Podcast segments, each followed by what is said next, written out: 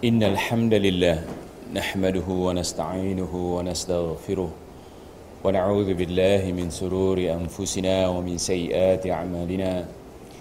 من يهده الله فلا مضل له ومن يضلل فلا هادي له. وأشهد أن لا إله إلا الله وحده لا شريك له. وأشهد أن محمدا عبده ورسوله. يا أيها الذين آمنوا اتقوا الله حق تقاته. ولا تموتن إلا وأنتم مسلمون. يا أيها الناس اتقوا ربكم الذي خلقكم من نفس واحدة وخلق منها زوجها وبث منهما رجالا كثيرا ونساء واتقوا الله الذي تساءلون به والأرحام إن الله كان عليكم ركيبا. يا أيها الذين آمنوا اتقوا الله حق تقاته ولا تموتن إلا وأنتم مسلمون Ikhwan, ikhwat muslimin, muslimah Sidang jamaah yang, yang dirahmati Allah subhanahu wa ta'ala Alhamdulillah Hampir tiga bulan ya Saya tak turun Allah izinkan kita bertemu semula Mudah-mudahan kita akan sentiasa bertemu di majlis ilmu seperti ini insya-Allah. Saya tak mau panjangkan mukadimah kerana masa kita terlalu singkat. Saya terus ke tajuk yang ini kita akan bincangkan masalah korban.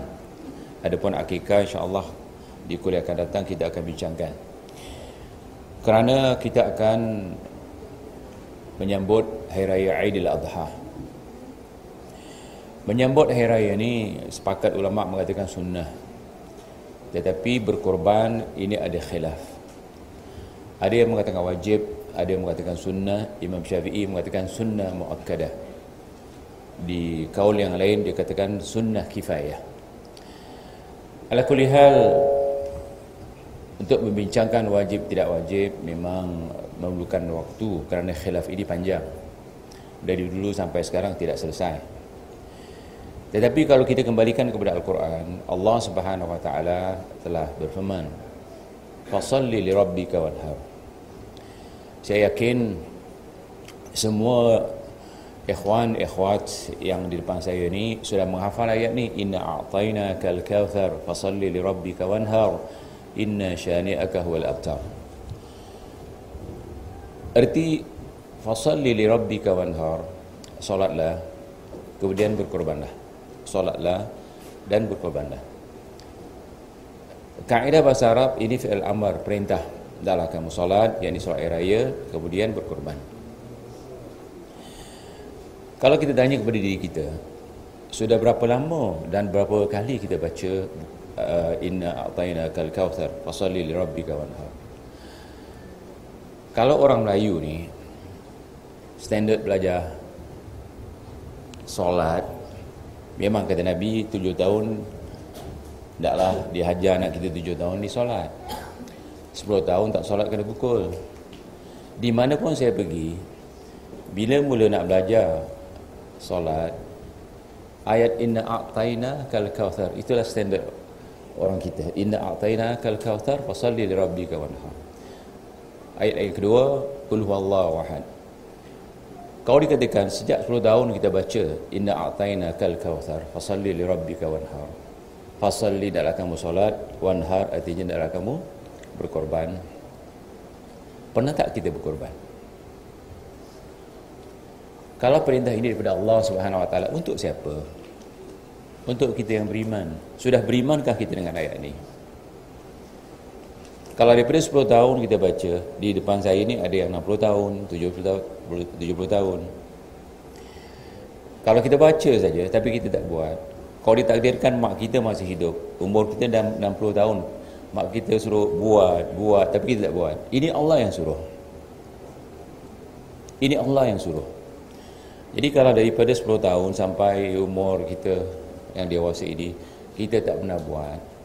Saya takut kita terkena ayat Allah SWT. Allah mengatakan di dalam Al-Quran. Kabura maqtan inda Allahi an takulu ma la taf'alun.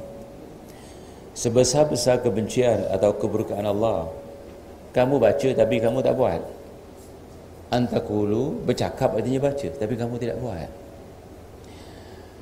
ada mengatakan ustaz saya tidak mampu kalau orang Malaysia sekarang saya dengar yang paling murah kambing adalah 800 di Melaka saya tidak tahu.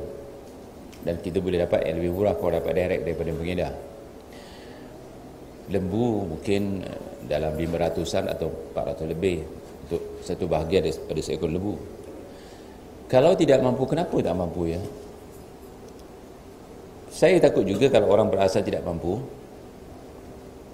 ada ayat Allah mungkin semua pun dah hafal.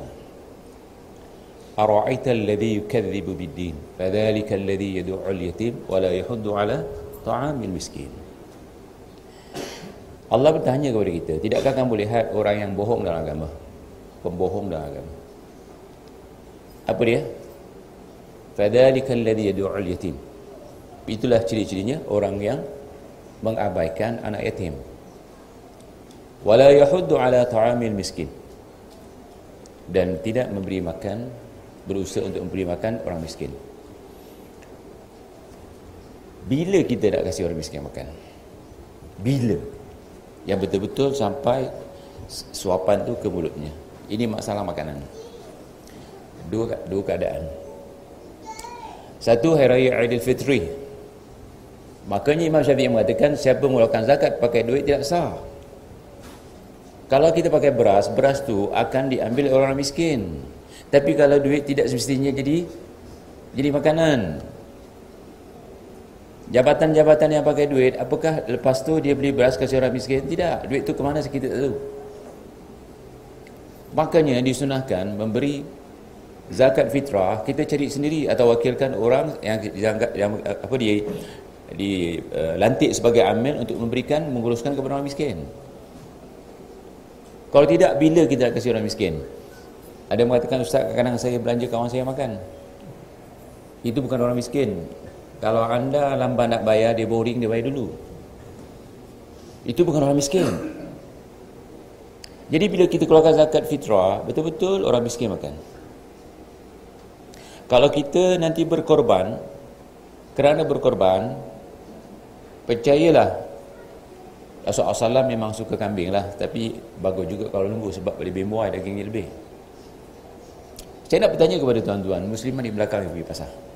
Saya cabar, pergi pasar sejak lagi atau besok atau lusa ada tak ada ada tak jual kambing fresh tidak ada kenapa kambing harganya ratusan satu ekor katakan 800 ringgit bila dipotong dibersihkan berapa satu kilo kita nak jual. Jadi makanan yang terbaik ni Rasulullah SAW kempen makan kambing. Tapi orang Melayu kempen makan lembu. Tak apalah itu benda halal. Benda yang terbaik antara makanan saya dulu ada kilang saya selalu dengan Mardi kadang-kadang ada seminar dan sebagainya. Rupanya yang terbaik makanan adalah kambing. Tapi kambing tidak semua kambing. Kalau kambing biri-biri kalau boleh nanti dulu sebab kambing biri-biri kolesterol dia tinggi jadi di antara kambing yang baik yang kita pilih korban ni antaranya feral ataupun kambing bawah. Pearl okey harganya sederhana. Kalau bawah tu harganya ratus uh, sampai ribu. Katakanlah kita ambil pearl. Bila kita menyembelih biasanya didatangkan oleh orang miskin. Saya kempen ni ataupun saya seru jamaah terutama yang kembali kepada manhaj salah sejak 80-an. Mula-mula saya buat kata kerja. Saya datang sini pun bawa kata kerja. Yang mau berkorban sedikit sangat. Tetapi bila kita terus serukan setiap kali hampirnya hari raya sekarang subhanallah. Bila saya dijemput bulanan ke Perlis saya tekankan kepada menteri besar Datuk Syahidah supaya orang-orang politik menteri-menteri yang banyak duit itu kena berkorban maka kalau kita katakan tidak mampu kalau tidak mampu, saya bacakan ayat tadi, jangan berbohong. Kalau betul tidak mampu, tidak wajib. Tetapi kalau mampu, buatlah. Ada mengatakan saya tidak mampu sedangkan kalau kita tanya duitnya lebih daripada mampu.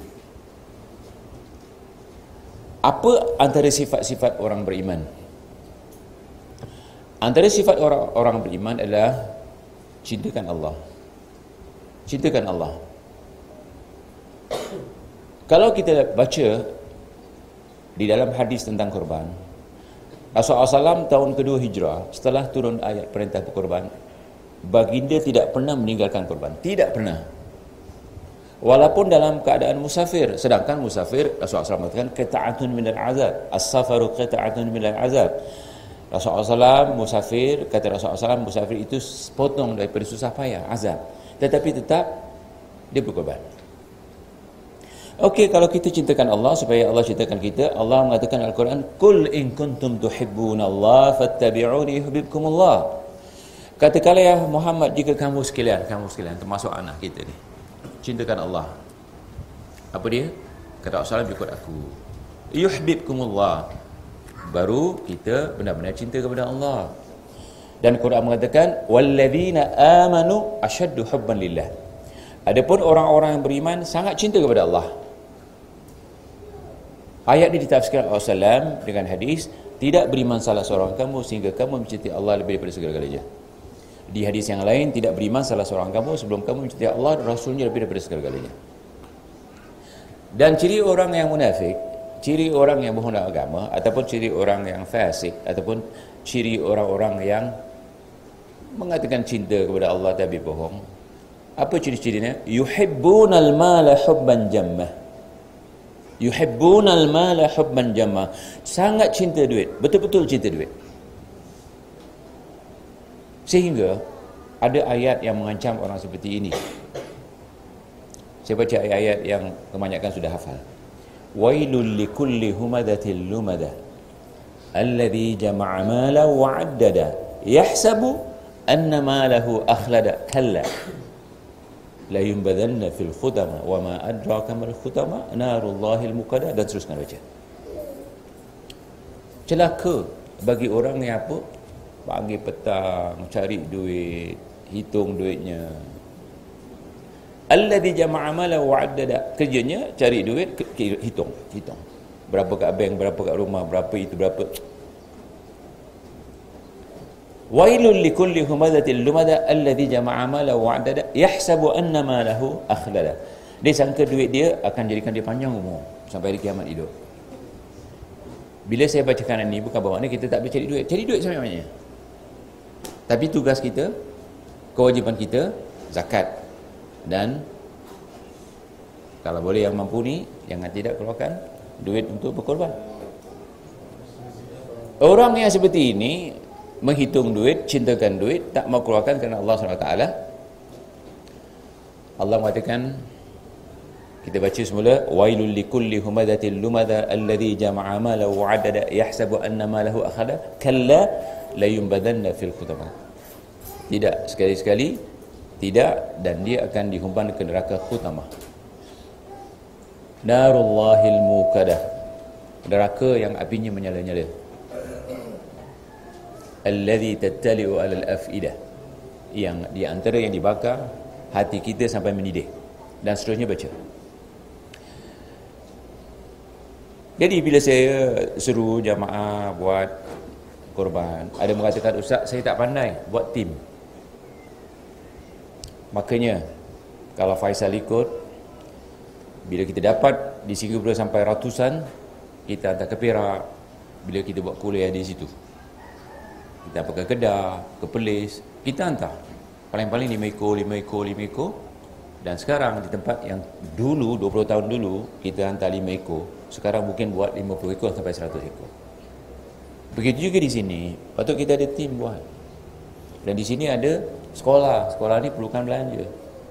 Kalau katakan kita dapat dari supplier sekian harganya, ada kelebihan daripada uang yang ada, Mungkin di sini ada anak yatim juga ya, insya-Allah. Ada pelajar anak yatim? Tidak ada. Saya tak tahu ada atau tidak. tetapi paling kurang ada orang miskin Allah mengatakan dalam Al-Quran kita disuruh orang-orang beriman fa it'amut ta'am fa it'amut ta'am Hendaklah kita memberi orang miskin itu makan. Bila kita beri fakir miskin makan, ada orang juga buat keduri. Keduri, tapi kedurinya bina. Keduri arwah. Keduri selamatan. Doa selamat. Saya tak maksud seperti itu. Sebab setiap amalan yang ada bina di dalamnya, ingat Allah mengutus Rasulullah menghabarkan kepada kita Aballah ayakbala amala sahib bid'atin hatta yada'a bid'atahu atau bid'ataha. Allah enggan menerima amalan yang berbau bid'ah sehingga dibuang bid'ah itu. Abghadul halal, abghadul umur. Inda Allah al-bid'ah. Perkara urusan agama yang paling Allah benci adalah bid'ah. Makanya kita kuliahkan ni supaya kita jangan buat bid'ah apabila kita berkorban. Korban tu mahal. Tetapi kalau kita buat bid'ah, Allah tak terima. Kalau syirik, Allah batalkan langsung. Tapi kalau bid'ah, Allah tidak terima amal tersebut. Dalil kami banyak kan, di antaranya hadis Muslim, man amila amalan laisa alaihi amruna fahuwa raddun.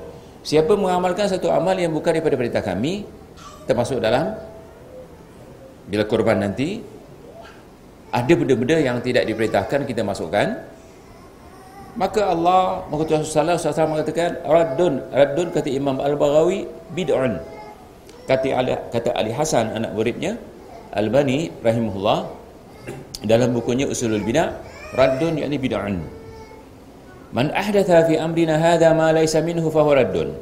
Siapa yang mereka cipta dalam agama kami yakni agama Islam yang sudah lengkap, sudah sempurna, sudah cukup, tak ada tinggal maka yang di, yang direka itu adalah bid'un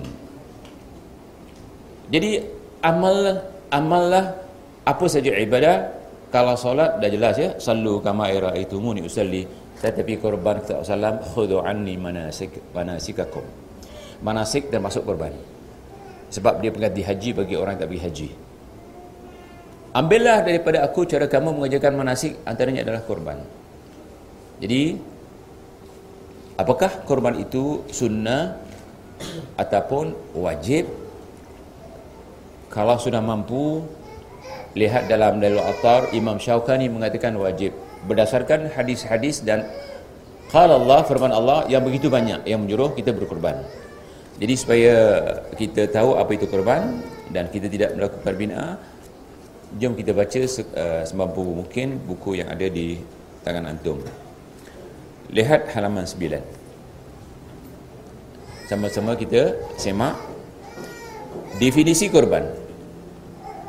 Korban di segi bahasa yakni lughatan ialah al-udhiyah iaitu nama bagi setiap binatang sembelihan seperti kambing, lembu atau domba unta, seladang dan kerbau yang disembelih atau dikorbankan pada setiap hari raya korban yakni Aidil Adha sama ada haiwan yang dikorbankan tersebut jenis haiwan jantan atau betina ada orang mengatakan betina tidak boleh, itu karut.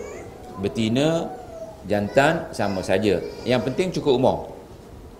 Yang penting cukup umur. Kalau tak cukup umur tetapi besar, cukupnya cukup besar sudah memadai. Nanti kita akan bincang dengan dalil-dalil yang ada. Korban juga bererti hampir atau dekat. Korban dalam bahasa Arab taqarrub. Ibn Khayyim mengatakan siapa yang berkorban katakanlah kita berkorban pada Aidil Adha 10 hari bulan Zulhijjah nanti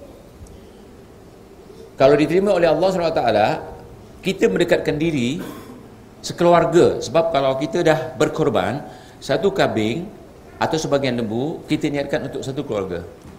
Mak kita, bapa kita, anak-anak kita. Walaupun keluarga itu kata Imam Syawakani dalam kitab Milal Atar 100 orang. Katakan saya anak saya berbelas cucu saya orang rumah saya saya masukkan tak perlu satu orang satu ekor. Sebab Rasulullah SAW bila menyembelih Bismillahirrahmanirrahim Hada min Rasulillah. Begitu juga disebut daripada keluarganya. Setelah itu baru dikatakan min Muhammad wa ummati Muhammad. Maka dalam hadis ini ulama-ulama salam mengatakan Rasulullah SAW mengatakan ini daripada Muhammad dan keluarga Muhammad min ahli Muhammad. Ini bermakna Rasulullah SAW melibatkan semua keluarganya. Ada tiga hadis termasuk hadis uh, Bukhari mengatakan bahawa Rasulullah SAW bila berkorban Bismillahirrahmanirrahim. Disebut Allahumma taqabbal minna min ummati Muhammad wa min ahli Muhammad. Dan banyak hadis oh kama khal. Jadi kita bila berkorban nanti itu utamanya sembelih jangan macam-macam ya. Makanya perlu ada orang pantau di sini. Saya tanya anak saya tu Salman. Saya pantau ada satu masa sahabat tu nak sembelih sendiri. Tiba-tiba ada sebab dia tak jadi datang. Dia hantar wakil pakai jubah. Nampak macam hebat kawan ni. Sebelum korban dia baca selawat. Sampai selawat Ibrahim ya. Setelah selawat dia baca takbir. Habis baca takbir. Takbir raya. Selepas tu dia kompak kami. Saya cakap nanti dulu. Anda tidak boleh sembelih tengok sampai tiga orang empat orang sembelih baru anda sembelih sebab apa dia tak ikut kuliah dia nak sembelih ikut cara dia. Yang ada Rasulullah SAW mengajar kita Bismillahirrahmanirrahim. Paling-paling kita katakan Allahumma taqabbal minna. Ya ni ya Allah, terimalah daripada kami yang satu keluarga. Itu saja. Kalau ada pun sebelumnya, sebelum kita bengar pisau, sebelum kita sembelih, ada doa berupa Al-Quran, وجهت وجهي للذي فطر السماوات والأرض حنيفا مسلما وما أنا من المشركين إن صلاتي ونسكي ومحياي ومماتي لله رب العالمين لا شريك له وبذلك أمرت وأنا من المسلمين atau awal muslimin. Berupa doa atau baik Quran. Baru kita ambil pisau kita sembelih bismillahi Allahu akbar. Selepas sembelih Allahumma taqabbal minna. Itu saja. Ada yang lain. Kalau ada yang lain berikan kepada saya. Ada sebaru ya disebut nama penyembelih penyembelih kambing disebut nama orang yang punya kambing. Saya pergi Mekah. Di Mekah 11 tahun kadang-kadang saya tengok bagaimana 5 juta kambing lebih kurang nak disembelih. Kalau sebut nama takbir lagi selawat lagi 5 juta bila nak habis. Maka penyembelih itu bismillahirrahmanirrahim. Bismillahirrahmanirrahim itu saja. Malah sebagian ulama katakan 10 kambing kita satu kambing yang dimulakan dengan bismillahirrahmanirrahim. Yang lain tak payah bismillah pun masih sah. Tapi bagusnya bismillahirrahmanirrahim. Itu saja. Bismillah pun dah cukup. Sebab Rasulullah SAW buat seperti itu. Bismillah saja dah cukup tapi yang macam-macam ni sampai saya tengok di Malaysia ni kata ustaz tu ustaz bid'ah ni nak sembelih lembu kena pegang. Yang punya bagian berpegang. Ditaruh di taruhnya tali panjang-panjang yang punya bagian pegang tali. Apa kena mengena? Pakai logik pun tak logik. Panjangkan tali nak tujuh orang ambil bagian pegang semua. Ya? Ah, sebab ada nama. Bila dah soal salam kata Allahu Akbar. Itu satu. Dulu susah nak tengok kat surat khabar iklan korban. Tapi sekarang bila kita dah buat kan salah hidupkan korban. Semua nak berkorban. Tapi banyak kena tipu. Agensi-agensi ni tak semua jujur. Subhanallah satu jamaah kita ikut agensi ni. Di mana di Kemboja dia mengatakan Ustaz yang bawa amanah korban ni bukan sikit banyak ya sampai ratusan ribu Sampai di Kemboja sebelum raya duduk kat hotel. Hari raya kawan tu tidur lagi. Dia balik daripada solat, dia balik hotel, kawan tu masih tidur. Agensi yang bawa ni dikejut. Bila nak sembelih? Dia bangun siap-siap, dah tengah hari sikit, di peluknya Pak Imam suruh ambil gambar, ambil gambar. Di peluk orang-orang yang sembelih ambil gambar. Orang punya kambing dia ambil gambar. Rupanya di sana Pak Imam ada jual sertifikat dibeli berkeping-keping katakan anda punya ditulis dalam anda dia ambil gambar ini gambar kambing tengok anda punya ini sertifikat penipu jadi Kalau kita buat sendiri lebih baik sebab Rasulullah SAW menyembelih dengan tangannya. Artinya kita nampak kambingnya. Kalau nak hantar pergi ke Kemboja, kata kawan tu dari Saudi ada, dari Singapura ada, daripada Australia. Berbagai-bagai negeri ke Australia. Apa ke Kemboja. Berapa ramai penduduk Kemboja orang Islamnya? Kambing ni, dia orang buat iklan setahun sekali. Tengoknya orang miskin dia ambil gambar, tak tahu kat mana dia ambil, kat wajah dan sebagainya dimasukkan dalam iklan-iklan pamphlet yang orang saya tak bawa ya ha, dibuat rayuan borang tu nanti ditaruh gambar budak miskin. Setahun sekali makan daging. Memang setahun sekali makan daging kita pun daging fresh kambing setahun sekali. Sama aja seperti mereka. Jadi kambingnya bagaimana? Orang tengok banyak sangat lebih baik aku ambil duitnya masuk kocik tak tak buat. Jadi lebih baik kita buat di sini dulu. Kalau ada lebihan kita cari jamaah-jamaah kita yang ada memelihara anak-anak yatim seperti Mahat Hafiz ya, seperti di Perlis kita dulukan kerana Allah mengatakan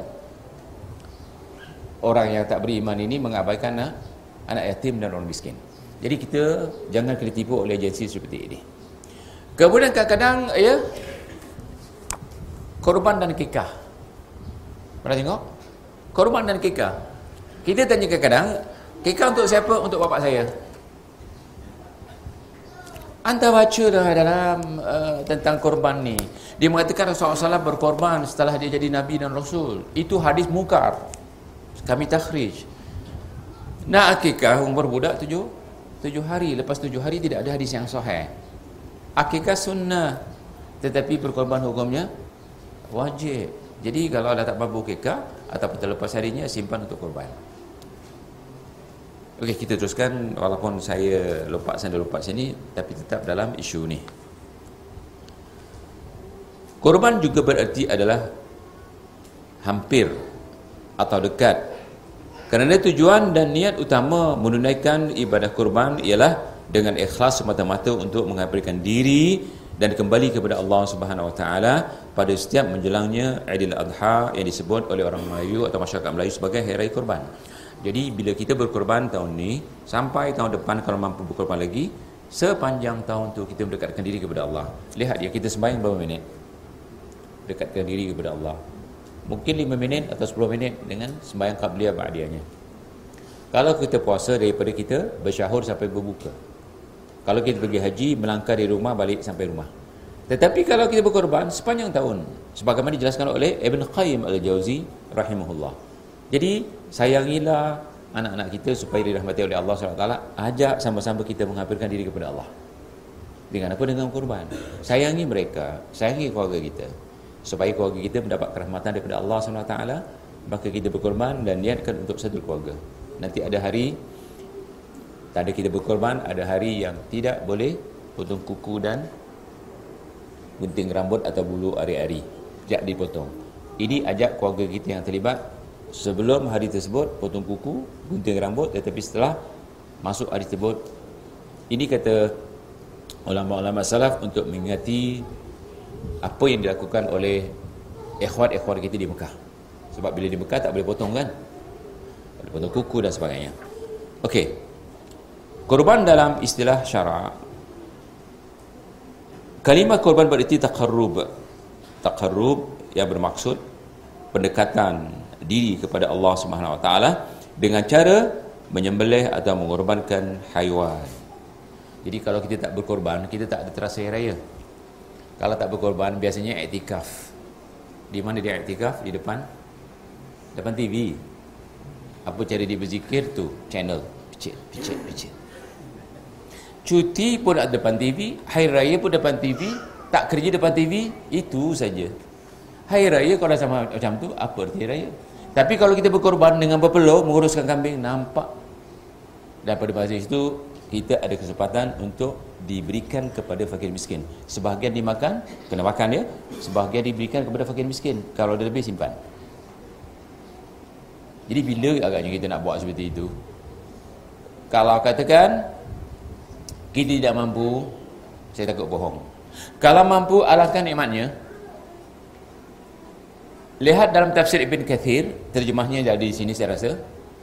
Apabila ditafsirkan kama tali habbatin ambatat fi kulli sumbulatin mi'atu habbah orang yang infak ini diumpamakan menanam sebutir benih hidup subur dan setiap cabang mengeluarkan 100 100 buah.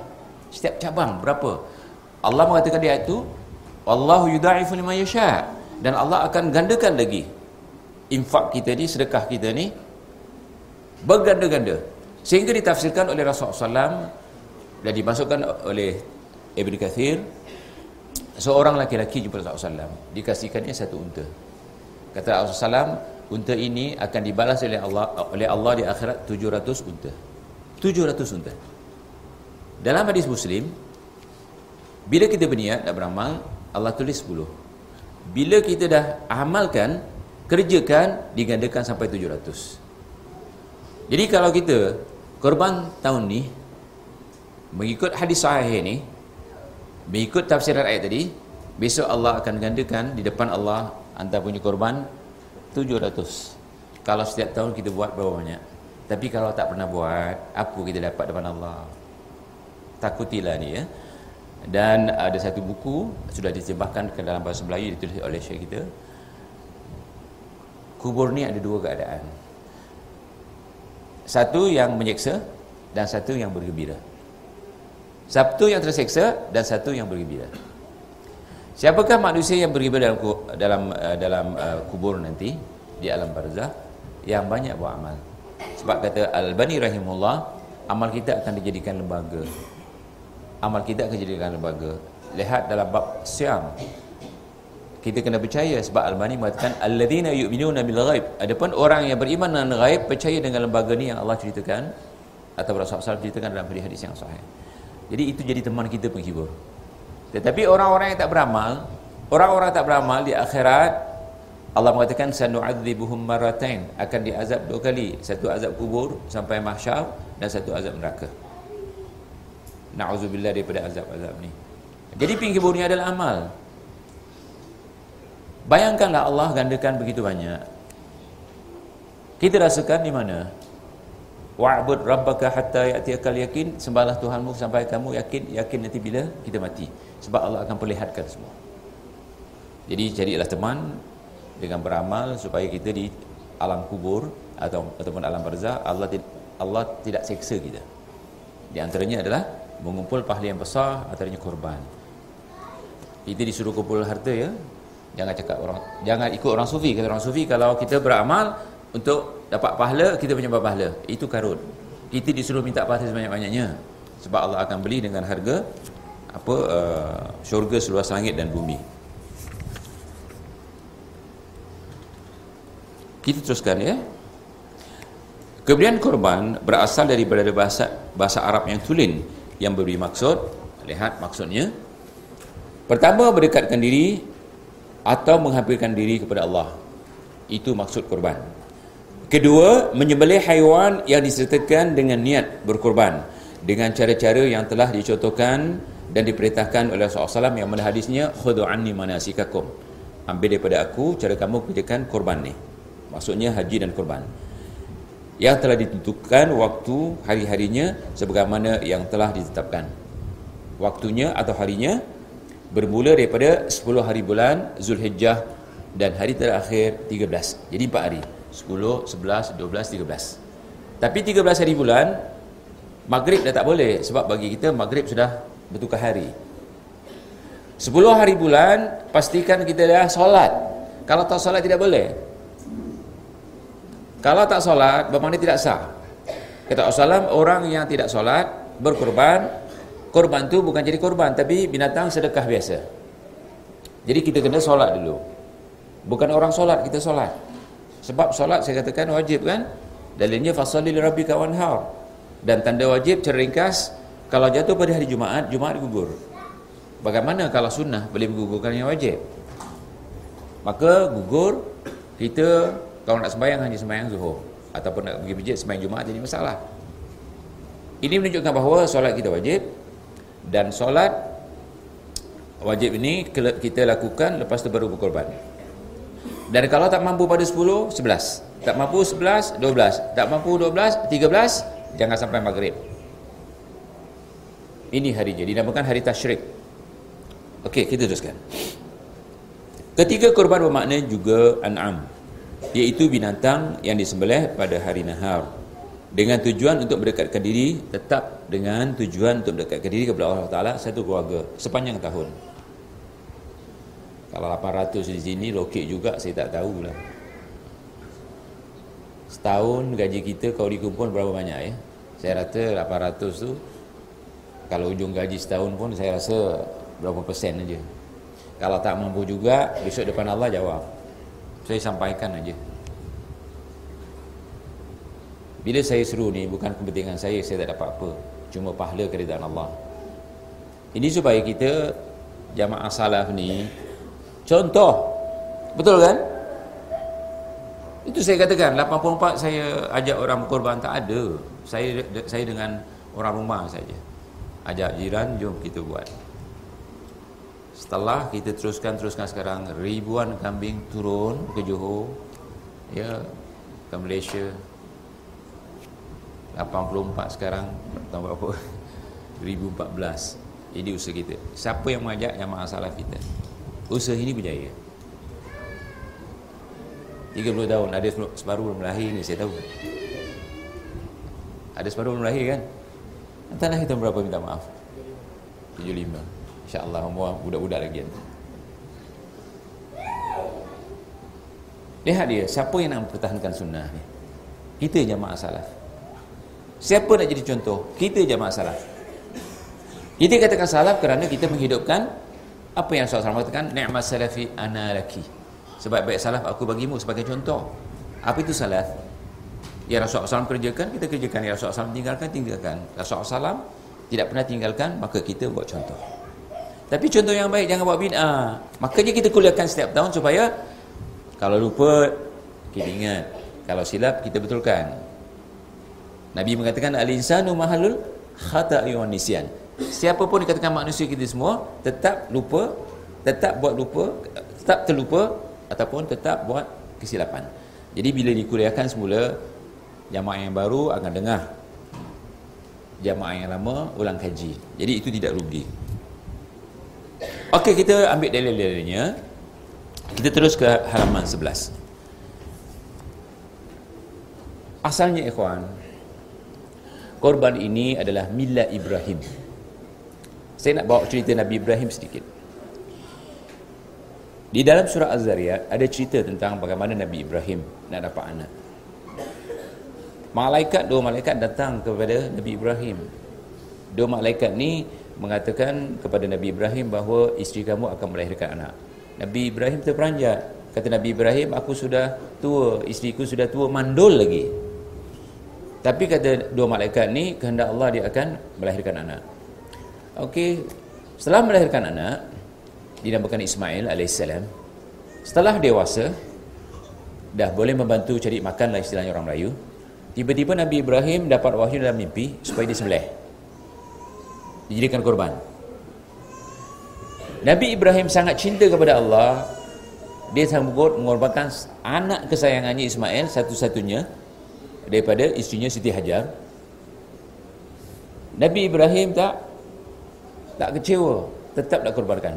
Bila diceritakan kepada anaknya Nabi Ismail Nabi Ismail mengatakan ia kerjakan wahai ayahku supaya kita jadi orang yang sabar. Ibunya juga rela kalau berlakulah kepada orang kita. Bapak tu tak boleh tidur. Satu-satunya anak yang comel yang besar dah boleh. Kalau ibu-ibu mungkin pingsan kalau anak tu mungkin lari tak balik lagi takut kena korban tapi mereka cinta kepada Allah Subhanahu Wa Taala dengan walladzina amanu ashaddu hubban lillah. Di mana kita? Allah tak minta anak kita. Minta sedikit daripada gaji kita tu. Allah tak minta anak kita.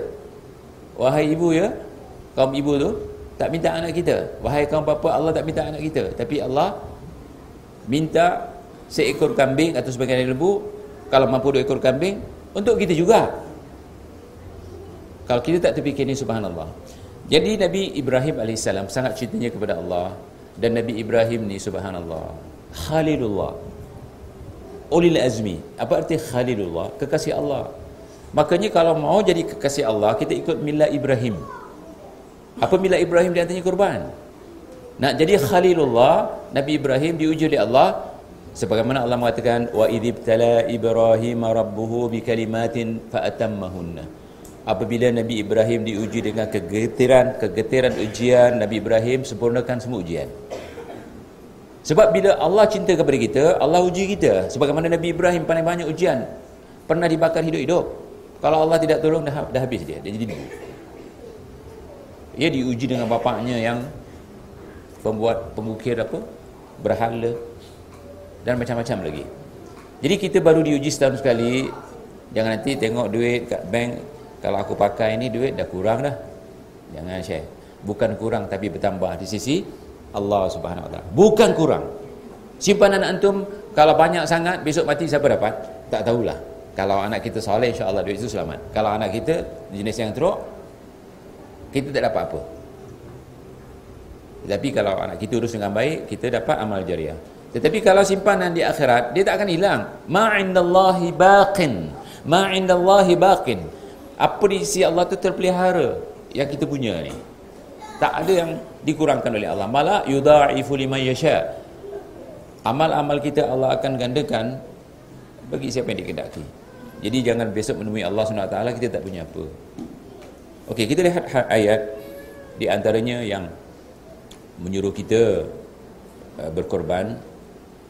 Di halaman 11 walikulli ummatin ja'alna saya terjemahkan huruf bagi setiap umat kami jadikan mansakan mansakan yakni manasik bermakna korban. Kita terjemahkan harfiah saja.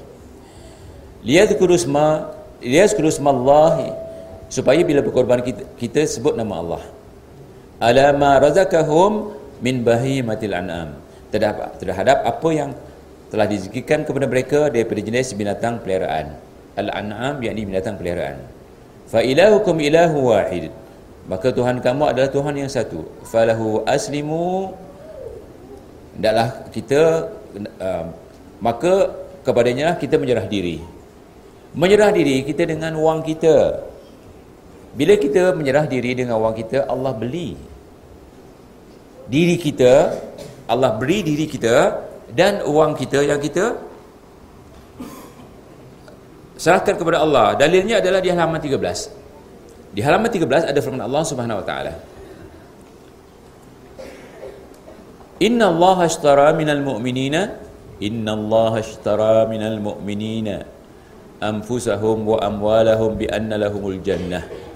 Sesungguhnya Allah telah membeli Dari orang-orang mukmin, Orang-orang beriman Diri dan harta mereka Dengan memberikan syurga Untuk mereka. Di antaranya kita buat manasik Disebut sini mansakan Walikulli ummatin ja'alna mansakan Yang ini manasik apa itu manasik? Korban di antaranya. Jadi Allah beli diri kita dan korban kita. Kemudian kalau kita lihat di halaman 12 di atas Allah berfirman lan tanalul birra hatta tunfiqu mimma tuhibbun. Ini ayat Quran, firman Allah. Allah bercakap kepada kita. Allah jadikan segala-galanya hebat. Nak kata kita syurga bukan susah sangat. Allah punya sifat kauniyah. Idza arada Allah ayakul lahu kun fayakun. Bila Allah ingin jadikan apa saja untuk kita, dia katakan jadi jadilah. Cuba anak-anak ni kasih buku. Ada lagi bukunya. Kasihkan saja. Di pelajar-pelajar ni kasih. Untuk pelajar ni semua percuma tak apa. Saya hadiahkan teruskan. Ya. Di belakang tu pelajar ke apa? Pakai uniform tu, pelajar juga. Cuba ambil buku bagi.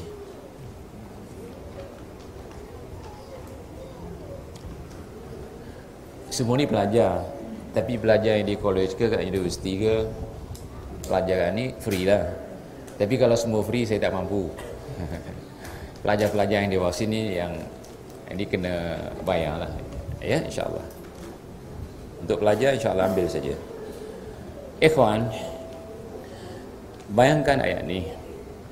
Kita termasuk tak dalam ayat ni? Allah mengatakan sekali-kali kamu tidak akan apa dia mencapai apapun kebaikan. Kebaikan di sini syurga. Kebaikan di sini pahala pahala untuk dibeli oleh Allah SWT menjadi syurga Sehinggalah kamu membelanjakan apa yang paling kamu cintai. Yang paling kita cintai apa dia? Duit. Boleh bercerai kerana duit. Boleh cinta kerana duit. Boleh mati kerana duit. Contohnya orang yang merompak bank, bank tu pakai apa? Pump gun. Kalau dia tembak tembus perut kita. Tapi kerana duit tak kisah dia. Dan Allah mengatakan dalam Al-Quran uh, uh, Nabi Muhammad maaf. Nabi Muhammad bersabda, "Likulli ummatin fitnah wa fitnatuhu al-amwal." Setiap umat akan diuji. Ujian paling besar sekali adalah duit. Amwal. Nabi Ibrahim berjaya diuji dengan anaknya. Kita baru diuji dengan duit kita. Yang Allah mengatakan ya rezuku may Allah akan beri rezeki bagi siapa yang dikehendaki. Baca buku Ibn Qayyim yang berkenaan sedekah. Sedekah kata Ibn Qayyim banyak faedahnya. Pertama panjangkan umur. Kedua mendatangkan rezeki. Mendatangkan rezeki Ketiga menjauhkan bala. Keempat insya-Allah aman di sisi Allah. Kata Ibn Qayyim, sedekah ini faedahnya banyak. Faedahnya banyak. Di antaranya Allah murahkan rezeki. Bukan rezeki kita habis. Antaranya panjang umur. Antaranya dijauhkan daripada bala. Dan antaranya aman di sisi Allah. Bila kita matikan menuju ke sisi Allah. Inna lillahi wa inna ilaihi rajiun daripada Allah datang dan kepada Allah dia. Aman kita kerana kita membelanjakan fi sabilillah apa yang kita cintai. Yang paling kita cintai adalah duit. Ya insya-Allah kita mudah-mudahan hari ini kita ada kesedaran bahawa kita ada kewajipan untuk membantu orang miskin memberi makan yang terbaik yakni kambing atau lembu.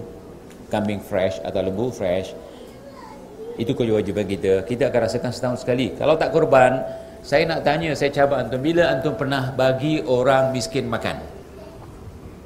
Kita ni semua bila? Kita menunggu hari dua hari raya Aidilfitri kita keluarkan beras. Saya 84 Alhamdulillah orang dah amanahkan beras dibagikan kepada orang miskin makanya tanya anak saya Setiap tahun orang yang amanahkan saya beras berlori lah mungkin. Siapa yang datang ke rumah saya orang miskin.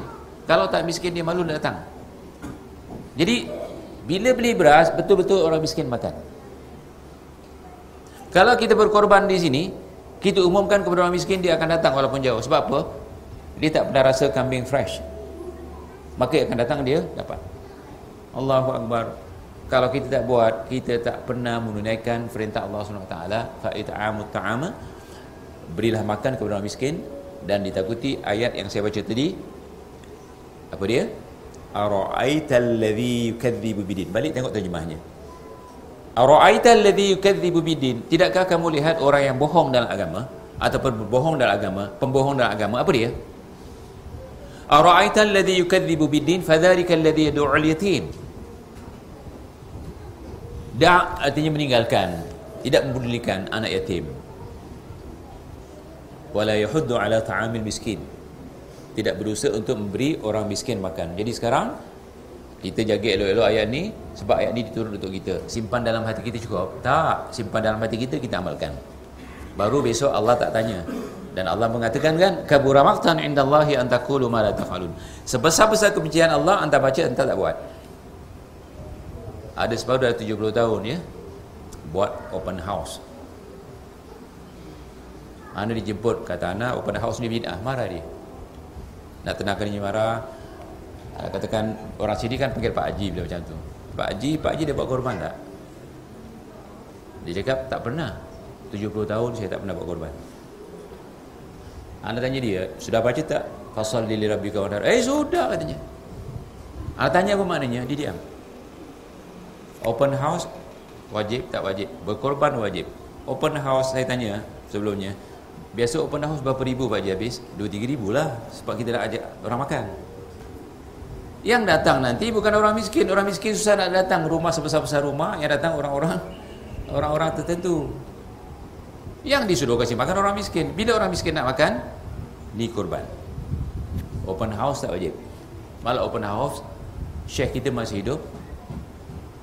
Yang ada di Bekah. Husin Abad dan tanya juga dengan anaknya Abdul Razak, apa open open house? Saya tanya, dia tanya, Nabi mana buat open house? Senang aja di soalan. Open house sebenarnya daripada orang orang kafir kita pakai pula. Sampai-sampai ya lepas Syawal pun masih ada open house. Sebab apa? Qadaan. Masa Syawal dah penuh orang open house open house kalau dijemput orang tu tak akan datang katanya. Lepas Syawal pun masih ada. Betul kan? Saya rasa di Melaka pun sama ni. Jangan buka open house, jangan buat. Rumah kita sentiasa open kan? Siapa-siapa nak datang. Tapi buat pesta Separuh sekarang open house, dia orang adakan kenduri dulu, betul kan? Baca yasin dulu baru open house. Lagi bina. Berganda-ganda binaannya. Ikhwan saya katakan ini serius. Walaupun ada kita bergurau tapi saya serius. Maka separuh orang takut panggil saya kerana takut banyak kena ketuk kepalanya. Saya rasa banyak depan saya ini dah buat open house ni. Tapi mulai hari ini tobat. Tobat ya, jangan buat lagi. Okey. Di halaman 13 ada ayat Allah. Wa yut'imuna at-ta'ama 'ala hubbihi miskina wa yatima wa asira. Tanda orang beriman inilah diceritakan oleh Allah. Allah banyak menceritakan ciri-ciri orang beriman dalam Al-Quran. Kau nak cari ciri-ciri orang beriman dalam Al-Quran dan hadis. Di sini Allah mengatakan dan mereka yakni orang-orang beriman memberi makan yang disukainya. Yang disukainya artinya yang bagus. Jangan makanan yang tak bagus. Saya pernah cerita, saya pernah cerita di sini, saya ingat. Pernah berlaku jiran saya ni orang miskin, rumah sewa lagi, anaknya ramai. Ya? Ada orang kaya tu dia beli durian satu keranjang. Dia cari yang bagus-bagus, yang tak bagus kasih jiran tu. Jadi saya masa gunting rambut dia cerita semalam ustaz saya maki habis-habis orang kaya depan rumah kita tu. Dia hantar ke rumah saya satu keranjang apa? Durian. Tapi anak saya dah bawa pinggan, bawa ni nak makan, tak ada yang boleh makan. Dia bukan orang senang durian mahal kan? Terpaksa dia pergi cari durian dekat pasar, kasih anaknya makan. Di sini bukan dapat doa. Tetapi dapat laknat Allah laknat, dia pun laknat. Celaka katanya. Gara-gara dia, aku terpaksa cari durian untuk anak aku. Makanya Allah mengatakan cuba lihat dia. Dan mereka memberi makan yang disukainya. Allahu jamil yuhibbul jamal. Allah tu cantik. Berilah makanan yang cantik. Kita tak boleh makan tak kerana anak orang-orang tu boleh makan. Jadi makanan yang paling cantik sekarang musim korban kambing atau lembu fresh.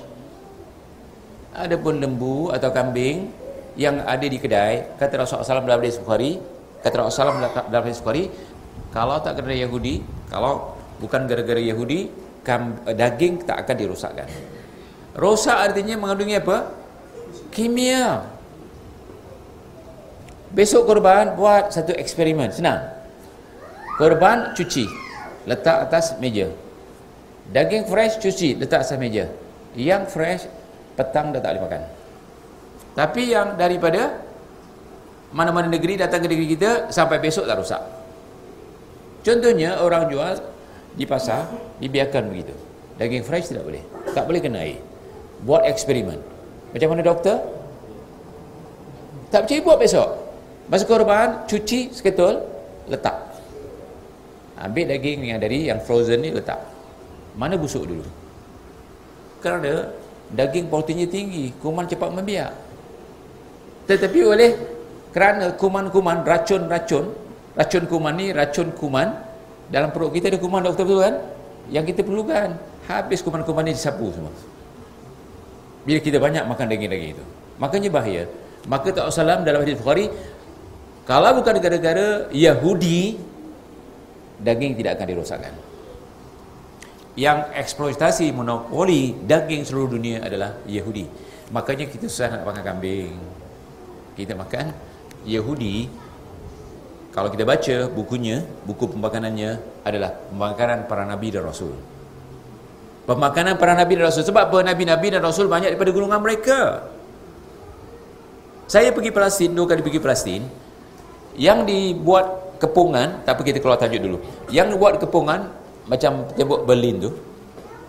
Apa yang dicuri? Pohon-pohon zaitun yang umurnya ribuan tahun. Dia takut kena tembak. Dia takut kena bom. Maka, makanya dicuri. Tak kisah. Orang Arab melawan ditembak. Depan saya sendiri, orang Arab ada jual buah kuh. Orang Yahudi paksa jual dengan dia. Tapi dia curi-curi jual tepi jalan. Dia jual tepi rumah. Dengan rumah-rumahnya Yahudi akut. Allah. Isteri saya pun tengok terperanjat. Kenapa? Dia warning. Kau tak boleh jual ni. Dia nak jual dengan Yahudi juga. Yahudi beli, kata orang Arab, duit baja pun tak lepas. Jual tepi jalan, dapat untung berganda. Yahudi datang, bawa dia punya jentola dan ni kau tu juga. Dengan rumah-rumah sekali masukkan lori. Anda melawan tembak. Dia punya senjata agaknya subhanallah paling moden dipakai. Dia tengok pun takut. Jadi di sini ikhwan. Allah Subhanahu wa taala menjadikan manusia supaya makan yang baik-baik. Apa Allah mengatakan? Kulu min thayyibati ma razaqnakum. Di hadis yang lain, ayat yang lain, ayat Quran, halalan thayyibah. Makanya kita kena makan sebagaimana yang diajari Allah Taala. Makanya sekarang kita banyak kena penyakit apa doktor? Makanan kita jadi punca. Jadi makanan yang terbaik di antaranya adalah tu kambing tu yang tak kena kena racun. Jadi bukan bermakna saya larang antum makan daging frozen, tapi janganlah hari-hari kan itu saja. Sekarang orang miskin itulah yang mampu. Ya. Ikan mahal. Yang kena truk ni yang paling banyak dijual, ayam dan dan daging. Terpaksa lah kita tak ada duit nak beli, kita paksa ayam daging, ayam daging. Allah Akbar. Kita teruskan dulu. Jadi memberi makan orang miskin makanan yang baik di antaranya adalah daging korban kita. Hukum menyambut hari raya dan berkorban. Okey? Menyambut hari raya hukumnya sunnah, solat hari raya hukumnya wajib dan berkorban hukumnya wajib. Saya baca sedikit apa yang di halaman 14 menyambut dan merayakan hari raya korban Aidil Adha pada umumnya hukumnya sunnah sebagaimana disepakati oleh para ulama. Tetapi para ulama berselisih pendapat tentang hukum solat hari raya dan juga menyembelih haiwan korban. Sama ada hukumnya sunnah atau wajib. Berkorban dan menyambut hari raya korban Aidil Adha sudah lama diamalkan oleh umat Islam. Berkorban dengan menyembelih haiwan korban pula ia dilakukan selain untuk menunaikan perintah Allah Subhanahu Wa Taala ia juga sepenuhnya memperingati pengorbanan Nabi Ibrahim alaihissalam yang rela berkorban sehingga sanggup untuk menyembelih anak kesayangannya. Jadi di antara dalil-dalil yang apa uh, kita lihat cerita Nabi Ibrahim sebagaimana di halaman 15 nanti baca sendiri ya ikhwan ya untuk menyempatkan waktu dalam surah As-Safat ada cerita tentang pengorbanan Nabi Ibrahim dan keluarganya, isterinya dan uh, anaknya Ismail. Bilakah ibadah korban dihukum sah? Jadi ibadah korban lihat halaman 17. Ibadah korban dia dihukum sah bila sampai hari raya. Yang 10 hari bulan. Lihat di paragraf di atas di baris kelima ke bawah 10 hari bulan, 11 hari bulan, 12 hari bulan dan 13 hari bulan Zulhijjah. 13 jangan sampai maghrib saya katakan. Sebab maghrib sudah bertukar hari ya. Ha, kalau orang Inggeris 12 yang yang kita count down tu. Siapalah suruh ya, pergi ramai-ramai. Sembahyang hari raya nak berhimpun di musalla pun susah. Tapi bila buat apa dia? Menyambut perayaan orang-orang kafir ni ramai-ramai anak kita kena tipu betul. Sedangkan Rasulullah SAW suruh kita sembahyang di musalla dan disuruh bawa anak darah sunti haid boleh dibawa untuk menghidupkan syiar Allah. Ini termasuk min, min syair Allah. Tetapi yang satu hari bulan Januari itu pukul 12 malam tu syiar siapa? Allahu Akbar. Jadi hukum berkorban sah bila tarikhnya jatuh pada 10 hari bulan tapi kita kena solat dulu Okey dalil-dalil yang mana terdapat di halaman 17 dan maknanya 18 kita tinggalkan dulu. Kita ambil lihat maknanya di halaman 19 yang mana Rasulullah SAW bersabda dari Sulaiman bin Musa radhiyallahu anhu dari Jubair bin Mut'im radhiyallahu an beliau berkata telah bersabda Nabi SAW tiap-tiap yakni semua atau sepanjang hari tasyrik itu adalah waktu untuk berkorban. Hari tasyrik 10, 11, 12, 13. Okey. Kita katakan bahawa berkorban itu wajib dan solat itu wajib. Lihat dalil Rasulullah SAW mengatakan la yadbahanna ahadukum hatta hatta yusalliya. Janganlah sekali-kali salah seorang antara kamu menyembelih korban sehinggalah ia selesai menunaikan solat. Ia bermakna bukan orang lain, dia sendiri yang nak berkorban. Jadi kalau nak berkorban sembahyang dulu. Katakan kita tertidur. Orang dah lepas sembahyang, kita ada daging korban. Kita kena sembahyang dulu. Sebab dalil-dalil menunjukkan banyak dalilnya kalau nak banyak tengok dalilnya lihat di Nailul Autar di antaranya halaman 20 kita ambil maknanya sebagaimana saya katakan menyebabkan waktu dan dari Anas radhiyallahu anhu beliau berkata telah bersabda SAW iaitu pada hari raya kurban barang siapa menyembelih kurban sebelum solat hari raya barang siapa ya maka hendaklah ia mengulangi sembelihannya mengulangi kerana dia tidak sah. Tidak sah. Jadi kalau nak dapat pahala korban kita diterima solat dulu. Okey, kita teruskan. Dari Ibnu Umar radhiyallahu anhu beliau berkata aku melihat Nabi SAW solat Idul Adha di musalla. Tanah lapang untuk bersolat. Setelah selesai berkhutbah bagi dia turun dari mimbar lalu didatangkan seekor kambing yang di kambing kibas yang di kambing yang paling baik ya kibas di di negeri Arab ni lantas Rasulullah SAW menyembelih dengan tangannya sendiri sambil mengucapkan lihat bismillahi Allahu akbar. Bismillahi Allahu akbar. Maksudnya dengan nama Allah dan Allah Maha besar. Daripadaku daripada umatku yang belum menyembelih. Tapi kita tak payah sebut daripada ku dan daripada umatku. Daripada ku daripada keluarga ku iya. Sebab nanti ada hadisnya. Korban telah disyariatkan pada zaman Nabi Ibrahim ini kita sudah uh, bincangkan tadi kemudian kita langkah Okey, di sini ada timbul masalah sedikit. Dari Zaid bin Arqam, lihat halaman 24. Dari Zaid bin Arqam beliau berkata Aku atau mereka bertanya Wahai Rasulullah Dari manakah syariat berkorban ini? Baginda menjawab ia adalah merupakan sunnah ayahmu Ibrahim Mereka bertanya lagi Apakah yang akan kami perolehi dari berkorban? Baginda menjawab Pada setiap bulu ada satu kebaikan. Mereka seterusnya bertanya, bulu dari bulu-bulu kambing korban itu ada kebaikan? Baginda menjawab, pada setiap bulu dari bulu-bulu kambing itu ada kebaikan. Okey. Ada seorang ustaz. Ini akhlak tak bagus kalau seorang ustaz buat seperti itu. Dia mengatakan hadis ini adalah hadis da'if jiddan.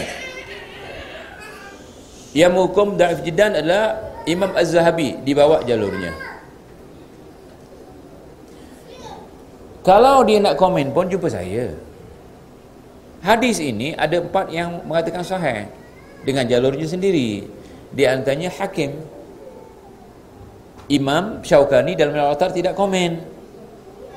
Kita ada kaedah ulumul hadis. Dulu misalnya kita berjaga-jaga masalah ni. Jamaah Muhammadiyah minta maaf. Pergi haji bertumbuk. Kenapa?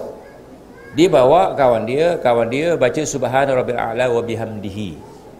Subhana rabbil azimi wa bihamdihi. Bagi mereka wa bihamdihi bid'ah. Sedangkan kerjakan haji tak boleh bertengkar. Apalagi bergaduh? Bertumbuk kerana wa bihamdihi. Saya katakan bahawa Albani membawa jalur berapa jalur? Hadis ini sahih wa bihamdihi. Yang dibawa oleh Pak Hasan satu jalur. Jadi kalau kita bukan pakar kita jangan tegur. Kecuali kita pakar jadi bergaduh di Mekah bertumbuk ya betul-betul bertumbuk. Nasib polis tu tak tahan masuk ke penjara. Maka dah settle dilepaskan. Ini jamaah bila saya katakan tidak boleh dia mengatakan jangan masuk sampai urusan kami. Saya kena masuk campur bahawa bahawa sini ini urusan kami. Man ra'a minkum munkaran falyughayyir bi yadihi siapa di antara kamu melihat kemungkaran hendaklah kamu ubah dengan kemampuan antum. Kalau saya mampu berubah saya berubah jadi ikhwan jangan bergaduh masalah ni jadi hadis ini walaupun Walaupun hadis ini dikatakan oleh Imam Az-Zahabi da'ifun jiddan tapi para hadis yang lain mengatakan hadis ini sahih. Jadi jangan dipertikaikan. Dan kalau hadis ini sahih, insya-Allah sahih, setiap korban yang kita korbankan pahalanya mengikut bulu kambing. Siapa boleh hitung bulu kambing di sini? Setelah korban hitung bulu kambingnya. Boleh? Subhanallah. Kita serahkan kepada Allah bermakna pahalanya besar. Allah akan beli dengan syurga yang seluas langit dan bumi. Okey, kita lihat halaman 26. Dalil-dalil menunjukkan wajibnya korban. Okey, ini kita dah tahu. Di antara dalilnya lihat halaman 28. Ikhwan jadilah, jadikanlah buku ini sebagai hujah untuk kita mempertahankan bahawa berkorban itu wajib bagi yang mampu. Sekurang-kurangnya besok kalau orang tanya mana dalilnya, kita dah ada dalilnya. Di antara dalilnya cuba lihat di halaman 28. Fasalli li rabbika wanhar. Maka dirikanlah solat kerana Tuhanmu dan berkorbanlah kamu. Di Singapura setiap tahun bila jamaah dengar kuliah ni kadang-kadang ada pelajar. Pelajar ni ikut kuliah kita. Mak bapaknya tak ikut. Nanti dirayu supaya bapaknya buat korban kata bapaknya sunnah tahun ni tak ada duit. Maka saya tanya dengan budak tu anda ada duit? Dia diam. Anda tanya anda punya handset berapa dia punya harga? Anak cakap beli handset tak wajib tau. Berkorban Subhanallah. Dia cakap Harga korban Singapore 400 dolar mana sini lebih daripada 800 Dia punya handset kadang-kadang 1000 Dia cakap tak apalah. Saya tak payah tukar handset baru. Beli Tahun ni beli korban. Ini berlaku beberapa tahun dulu. Setelah tu Dia cerita dengan bapaknya. Bapaknya sedar Anak aku buat korban Kenapa aku tak buat korban? Buku ni dikasihkan kepada bapaknya. Bila bapaknya melihat fasal li rabbi kawanha adalah kamu solat dan berkorban. Ini perintah Allah. Jadi bapaknya turun sembelih sendiri. Begitu juga separuh muslimah. Dia mengatakan ustaz suami saya mungkin tahun ni banyak nak dibayar boleh tak pakai duit saya saya katakan ini muslimah yang solehah dia kurbankan duitnya untuk korban untuk satu keluarga. Jadi tak kira siapa yang mampu dalam keluarga untuk melibatkan satu keluarga tak kira anak ke, suami ke, bapa ke, datuk ke, nenek tak kisah. Sebab nanti kita akan lihat satu binatang korban yang kita sembelih cukup untuk satu keluarga walaupun keluarga itu seratus orang. Sebab kata Rasulullah dariku, dari keluargaku dan daripada umatku. Keluarga buat mana keluarga Rasulullah itu ramai. Isinya saja sembilan. Ya? mungkin keluarga-keluarga yang lain dimasukkan oleh Rasulullah SAW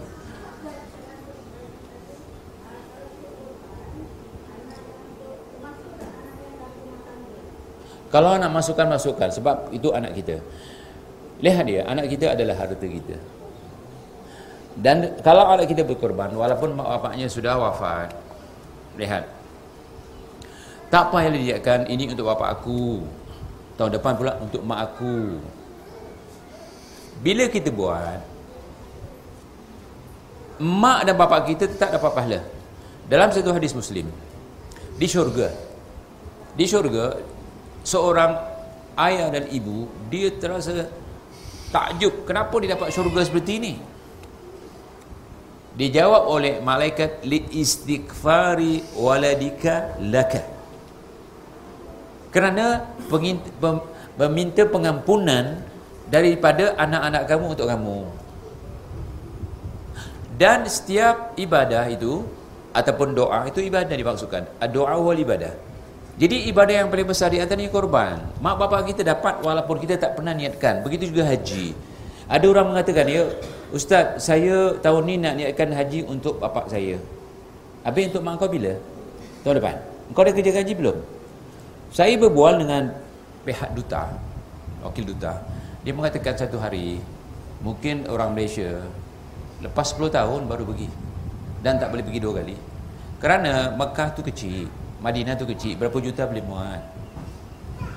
Berapa bilion manusia seluruh dunia? Kau datang semua tak muat maka dibuat kota bila kota kita sekali saja dah pergi begitu juga badal haji saya nak komen ni saya nak bongkar 11 tahun saya duduk di Mekah ya ada badan-badan bawa badal haji Pelajar-pelajar Mesir datang, pelajar daripada luar negeri yang di Timur Tengah datang nak minta badal haji. Mereka kebanyakannya tak dapat.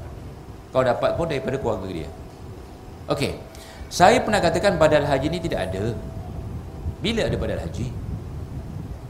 Mana dalilnya? Sebab Quran mengatakan tentang haji man istata'a ilaihi sabila. Jika kamu mampu pergi, kalau tak mampu tak, la yukallifullahu nafsan illa wus'aha. Allah tidak memberatkan. Jadi kalau kita tak mampu, anak kita mampu sudah memadai. Sebab anak kita adalah harta kita. Begitu juga kita akan dibangkitkan dalam hadis Muslim juga. Ada ibu-ibu yang dibangkitkan yaum mahsyar, dia terperanjat kerana begitu banyak pahala. Tetap malaikat mengatakan ini adalah pahala amalan anak-anak kamu. Maka kita disuruh banyak anak. Mudah-mudahan anak kita jadi anak yang soleh. Pahala itu mencurah-curah. Mati manusia idza matal insan atau ibnu adam in kata amal kullu illa min thalath. Mati insan tiga je tinggal. Pertama al ilmu yang tafa'u bih. Ini ilmu kita ni. Yang kita akan contohkan kepada orang-orang di luar. Dan orang akan ikut kita buat korban ilmu yang fa'al. Amal jariah membetulkan madrasah seperti ini adalah amal jariah. Yang ketiga anak yang soleh yang mendoakannya. Doa huwal ibadah. Doa itu ibadah. Apa saja ibadah yang dilakukan oleh anak kita kita dapat. Antum pergi sini belajar wajib. Menunaikan kewajipan dapat pahala. Mak bapak kita berdapat jadi tak payah tahun ni saya untuk mak saya. Tahun depan untuk bapak saya. Kalau 10 tahun 10 tahun kita tunggu. Antara umur dah 60 tahun kata Nabi umur umatku 60-65 tahun ni untuk mak tahun depan dah 70 tahun untuk bapak. 80 tahun nanti nak buka. Nak pergi buka? Antara tak larat jalan tak larat macam mana? Tengok tawaf. Begitu banyak. Dan orang-orang bid'ah di Singapura terutamanya geng-geng Abu Syafiq. Geng-geng Jamiah Al-Ghar. Dikutuk Saudi buat apa? buat tawaf dua tingkat. Dikutuk Saudi kerana tengok Wahabi katanya kerana bersihkan mas'ah. Dikutuk Wahabi kerana bersihkan Jabal Abu Kubais termasuk di situ Syuaib Ali. Dia mengatakan tengok sejarah-sejarah tempat Rasulullah SAW dilahirkan, dibersihkan. Syekh kalau tak dibersihkan. Tempat anda tinggal dulu dekat dengan dikatakan masjid jin atau masjid kucing ada di sebelah masjid jin dan kucing sekarang dah tak ada. Bukit tu diratakan. Tengok hatta satu kalau tak salah saya satu hotel Darut Tauhid tak pernah digunakan berapa juta harga hotel tu terpaksa dipecahkan untuk membesarkan kawasan Mekah kawasan apa Masjidil Haram kalau tidak orang datang terhimpit-himpit terpijak banyak yang mati. Nanti pula nanti kerajaan Saudi dimarah. Jadi orang-orang uh, munafik ni kebanyakannya apa yang Saudi buat ini Wahabi. Kesah sejarah dibuang, kesah sejarah dijaga ataupun kepentingan keselamatan manusia. Ke, ke, ke keselamatan duyufullah. Apa arti duyufullah? Tetamu-tamu Allah itu penting. Orang dah mati nak dijaga kuburnya kenapa? Bereskan sebab orang mati boleh dipindah kuburnya contohnya di di Maklah di Maklah tu setiap tahun berapa ribu orang mati ditanam di situ lepas berapa tahun ditukar ataupun dimasukkan dalam uh, apa tempat gitu semua tulang-tulang tu dijadikan satu dipindah tempat lain kalau di Maklah boleh dipindah duyufullah siapa saja yang kuburnya ada di situ kalau hanya kerana kubur ribuan orang masalah buang saja kubur tu bukan buang dipindah jadi orang-orang yang dikatakan orang-orang munafik, orang-orang ahli bid'ah, tak senang dengan apa yang dilakukan oleh ulama-ulama salaf di sana. Kerajaan Saudi tak akan buang, tak akan tak akan bersihkan kecuali minta fatwa kepada ulama-ulama dulu. Kita kena ambil akhafu min dararain. Kita ambil yang lebih ringan daripada bahaya yang lebih besar. Kalau dibiarkan sempit Subhanallah, tahun uh, penghabisan saya balik daripada Mekah tahun 84 apa yang saya pernah pergi dah tak nampak lagi dah. Bersih cantik ya? Takkan kita tak mau? Uruskan masjid Allah Subhanahu Wa Taala Masjidil Haram tu sedangkan kita ada kemampuan ya bereskan. Jadi sekarang makin lama makin selesa makin lama makin selesa. Dan bangunan tertinggi sekarang di mana? Lihat di antara bangunan tertinggi di dunia di jam tu. Berapa ratus? Boleh apa uh, menyelamatkan orang yang tinggal di situ? Tak ter apa tak ter apa. Alhamdulillah ala kulli hal uh, kita keluar tajuk sedikit. Ini untuk menyedarkan kita bahawa kita tidak perlu bila beramal niat untuk mak saya untuk bapa saya tak payah. Jadi kita amalkan mak bapak kita dapat. Itu jawapan saya. Okey kita ambil ambil sedikit lagi uh, apa yang ada di sini. Di antara dalil bahawa Rasulullah SAW tidak pernah meninggalkan dan hukumnya wajib masih di halaman 28 bersolat kamu iaitu solat idul adha dan berkorbanlah dengan menyembelih haiwan korban. Ini perintah. Berdasarkan kaul-kaul yang masyhur. Bahawa dimaksudkan dengan solat adalah solat hari raya dan dimaksudkan dengan nahar ialah menyembelih udhiyah yang menyembelih kambing. Kemudian di halaman 29 dari Ibnu Umar radhiyallahu anhuma beliau berkata Rasulullah SAW telah menetap yakni mukim di Madinah selama 10 tahun. Baginda tetap menunaikan korban setiap kali menjelangnya hari raya korban. Jadi kalau kita baca ayat Quran tadi katakanlah ya Muhammad jika kamu semua mencintai Allah maka ikutlah Rasulullah SAW jadi Rasulullah SAW tidak pernah meninggalkan kalau mampu ya saya katakan kalau mampu jangan ditinggalkan Okey. Di halaman 30 dari Abu Hurairah radhiyallahu anhu beliau berkata barang siapa mendapati dirinya mempunyai kelapangan ataupun kemampuan dengan diberi rezeki untuk menyembelih haiwan kurban lalu dia tidak berkorban maka janganlah sekali-kali dia mendekati tempat solat kami. Artinya tak payah solat lah. Yang dekati artinya dekat pun tak boleh macam mana nak solat. Artinya korbanlah supaya solat kita diterima oleh Allah SWT Okey. di halaman 31 kami wukuf di Arafah bersama Rasulullah SAW lalu baginda bersabda wahai manusia sesungguhnya wajib bagi setiap ketua ahli keluarga pada setiap tahun berkorban. Setiap ketua ahli keluarga. Kalau mau di lain itu bagus juga. Apa dia? Wahai manusia sesungguhnya wajib bagi setiap ketua ahli keluarga pada setiap tahun berkorban dan atirah baginda bersabda tahukah kamu apa itu atirah ia adalah yang dikatakan rajabiyah yakni kambing yang disembelih pada bulan Rejab. Atira atau Rejabiyah mansuh. Tidak diwajibkan lagi. Jadi siapa buat tu bina. Tapi berkorban tidak mansuh hukumnya. Diperintah kalau mampu ya. Adapun penjelasan apa itu atira ada di buku ni.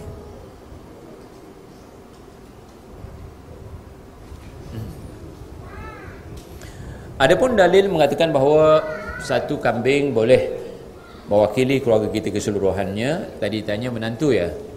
Uh, okey. Okey ini dalilnya. Di halaman 33 iya termasuk cucu. Termasuk cucu kan? Iya saya pun ada cucu alhamdulillah makin tahun makin bertambah. Ramai dah belas di halaman 33 setelah itu bagi dia menyembelih binatang korbannya. Kemudian membaca bismillah bismillah. Lihat ada tambahan? Kalau nak tambah bismillahirrahmanirrahim. Allahumma taqabbal min Muhammad wa ali Muhammad. Apa artinya ya Allah terimalah dari Muhammad dan keluarga Muhammad. Dari Muhammad dan keluarga Muhammad. Dan daripada umat Muhammad. Kemudian dijadikan kambing tersebut sebagai korban sama ada kita baca bismillah. Bismillahirrahmanirrahim. Sama ada kita nak bahasakan bahasa Arab atau bahasa Melayu. Ya Allah terimalah daripada kami. Allahumma taqabbal minna Allahumma taqabbal minna. Kemudian kita sembelih. Ataupun kita bismillah ya Allahu akbar setelah sembelih kita baca Allahumma taqabbal minna. Ya Allah terimalah daripada kami. Yakni kami sekeluarga. Jadi kalau ini sudah kita sedar Allah akan tarik ilmu ni kalau kita tak amalkan. Sama ada ditarik daripada umat sehingga tak ada lagi korban ataupun ditarik daripada diri anda besok anda tidak tahu apa itu korban semoga Allah menyelamatkan ilmu kita kerana ilmu ini akan hidup apabila kita amalkan Okey, kita lihat sedikit lagi sebelum surah.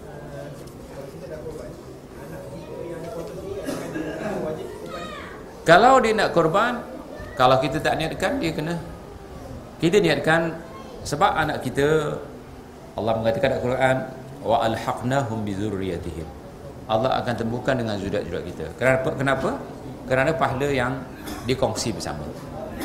Kan kita kongsi kan, kita buat, mak kita mendapat. Kita kongsi lah. Cucu kita dapat, pun kita dapat, ya.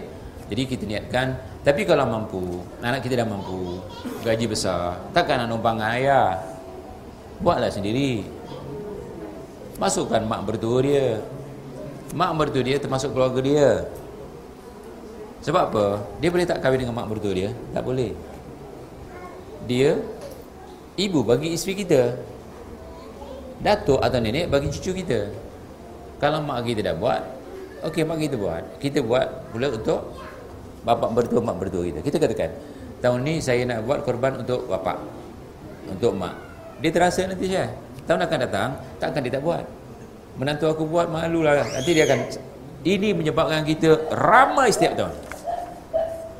Seperti tadi anak dia belajar kat poli berapalah beasiswa. Tapi bila anak tanya berapa anda beli handset. Seribu lebih. Wajib tak? Tak wajib. Dia fikir tau. Dia pergi kat post office Singapore.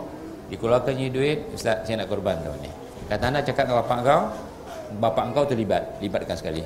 Bapak dia malu je dia, cakap, dia katakan kau mengatakan wajib mana adanya ah, kasih buku ni.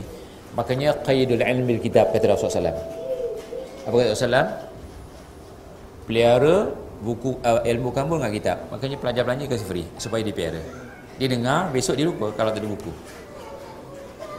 Ditulis ataupun dengan ada kitab itu diperintah oleh Rasulullah SAW pelai, pelai, apa ni peliharalah ilmu kamu dengan tulisan. Kedua peliharalah ilmu kamu dengan buku simpan buku. Rasulullah SAW melihara ilmunya Jibril datangkan buku yakni Quran. Ditulis oleh para sahabat dia tak boleh menulis. Sahabat pula menulis apa yang datang daripada Rasulullah menjadi hadis kita dah tak payah tulis dah siap. Ya? Makanya Imam, Imam Syafi'i datang ke majlis majlis uh, Imam Malik. Tak ada buku Imam Malik halau.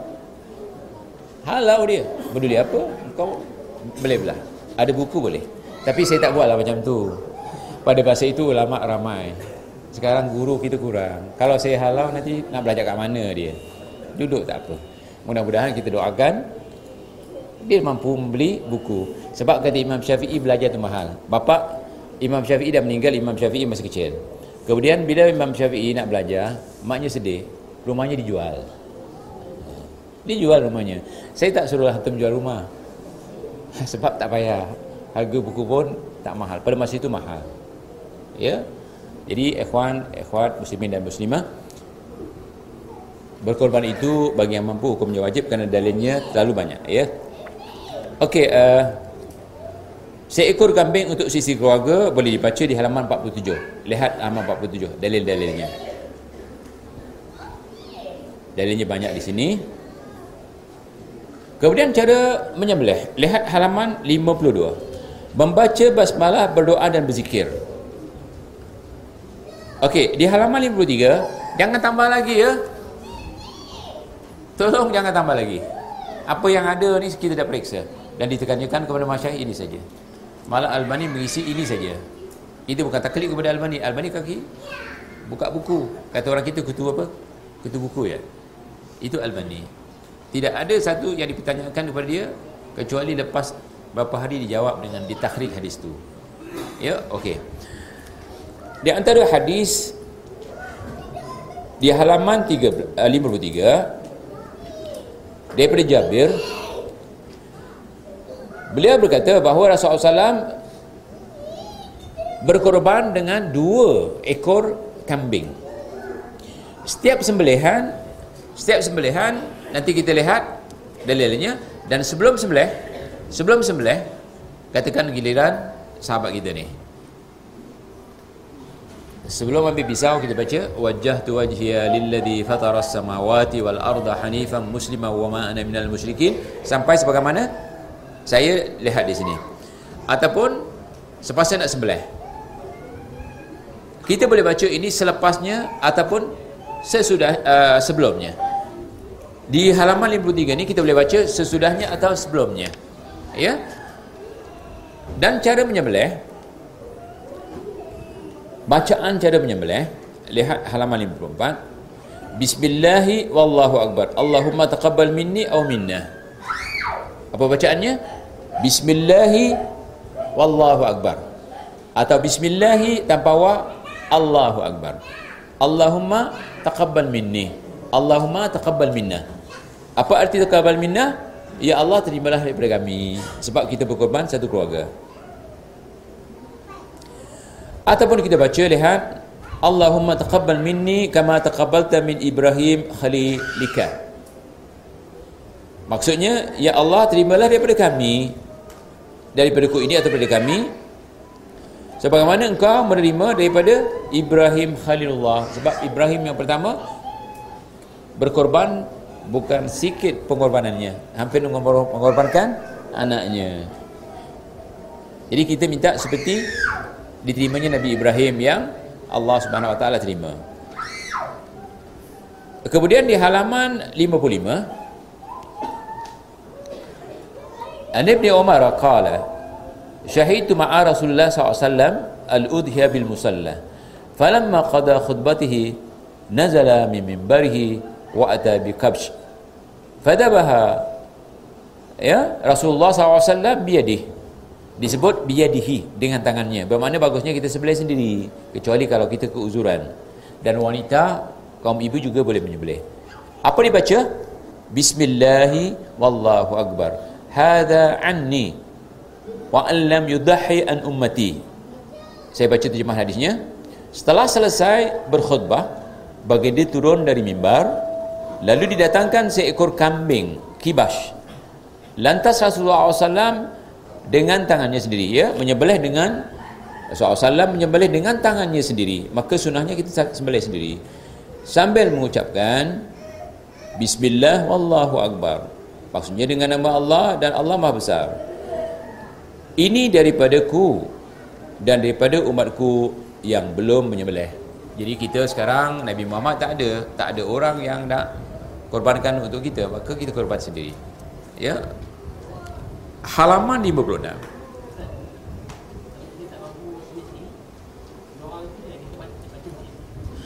kalau kita tak mampu doanya boleh dibaca. Misalnya ada sahabat kita ia nak sembelihkan. Kita baca doa tadi. Wajah tu wajia adapun penyembelih kena baca bismillah.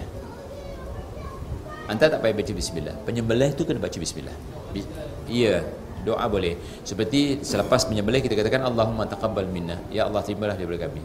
Baca ya Syekh hidupkanlah sunnah ni. Kita belajar ni tak payahlah pergi jauh-jauh eh. Biar Azhar dan sebagainya. Balik Azhar pun ditanya masalah ni pun kadang bela juga dia. Masalah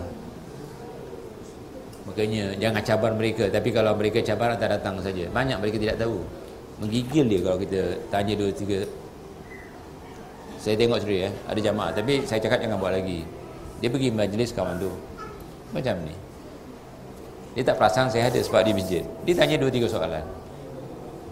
Ustaz tu tak boleh jawab lah. Sekali dia jawab dia. Ustaz kalau Ustaz nak tengok dia jawab. Dia baca Qurannya hadisnya. Menggigil lah Ustaz tu. Nampak dia pegang kertas dia. asalnya aman tak aman dia. Makanya ada peraturan di Singapura walaupun ini tidak di kuat kuasa ustaz lepas mengajar tak boleh soal. Kalau di soal status dia jatuh aib dia jatuh tak boleh jawab. Yang datang ke masjid bagi kita sembahyang jamaah wajib. Jadi jamaah kita setiap pergi masjid bila ceramah-ceramah dia tak ada benda dia dengar. Bila tak betul lepas ceramah dia, dia soal. Tak ada dalilnya dia beri dalil. Dia tolong ustaz tu. Tapi ustaz tu rasa aib. Ustaz tu rasa dijatuhkan martabatnya. Status dia. Akhirnya tak boleh soal. Habis saja wassalam dah tutup. Sedangkan kata Rasulullah fasalu ahla dzikri in kuntum la ta'lamun. Tanyalah kepada pakarnya jika kamu tidak tahu kalau dijadikan ustaz itu pakar lah takkan ustaz tak tahu baca buku maksud saya tak tak, tak, tak baca kitab kitab kan banyak syifaul iya soal obat bagi si bodoh obat bagi si bodoh boleh gunakan kalimah bodoh Obat bagi si bodoh itu bertanya. Kalau tak bertanya macam mana nak diobati kebodohannya? Kebodohan itu penyakit. Bahaya. Lebih lebih bahaya daripada penyakit-penyakit yang lain, ya kan? Orang yang dikatakan alim ditakuti oleh syaitan dan iblis berbanding seribu orang beribadah tapi jahil semua.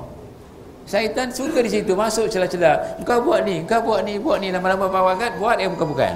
Datang orang alim, ini bid'ah, ini bid'ah, ini bid'ah. Dia kan terhenti. Maka syaitan takut kepada orang alim. Tapi kalau, kalau orang jahil, dia suka. Sebab orang jahil pencetus berbagai-bagai jenis bid'ah, khurafat, takhayul dan syirik. Jadi ikhwan, kita adalah jamaah salafiyah, jamaah salafi yang akan mempertahankan sunnah SAW. Lihat bila sunnah SAW dihidupkan Satu bid'ah akan mati Sebaliknya kalau bid'ah dihidupkan Satu sunnah akan mati Jadi jangan buat bid'ah Kerana kebetulan di halaman 57 tu Tadi saya bacakan hadis ya Jadi di sini Bismillah atau Bismillahirrahmanirrahim Bismillah, Bismillahirrahmanirrahim Tak ada A'udzubillahi minasyaitanirrajim Bismillahirrahmanirrahim Sembelih, tak ada tapi kalau kita tengok orang bid'ah, saya perhatikan, A'udzubillahi minasyaitonirrajim. Bismillah. Sebelum ini dah baca macam-macam. Dia baca niat. Dia baca niat. Makanya tak semua boleh sembelih sebab tak hafal niatnya. Nah, waktunya dia kena betul. Jadi kebanyakan dia tak hafal. Jadi Pak Imam lah tukang sembelih. Sedangkan Rasulullah SAW dia dihi binafsi. Senang kan? Ustaz, bismillah saja. Atau bismillah Allahu Akbar kecuali orang dah uzur lah ya dia takut cedera dan sebagainya takut kambing itu bertindak dan sebagainya dan cara sunnah lagi menyembelih ya kalau nak hadapkan kiblat adakan kiblat kedua jangan disembelih di depan kambing-kambing yang masih hidup. Ketiga kalau telinga kambing itu panjang sunnah ditutupkan ke ke matanya supaya kambing itu tak nampak pisau ke leher. Dan kalau boleh sembelih banyakkan ke atas. Sebab nanti terbuang daging leher itu sebab nanti dah potong kepala orang ada yang buang terus ni kepala. Dan cepat mati.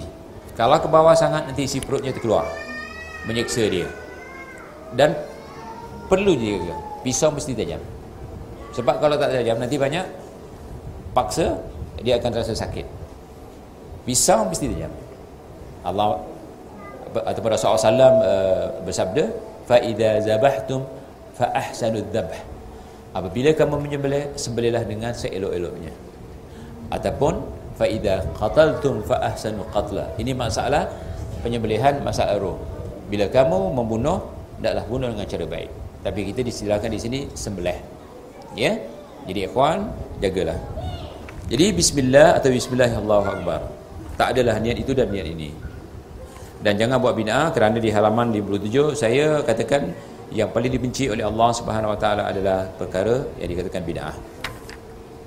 Disunahkan berkorban di musalla tanah lapang.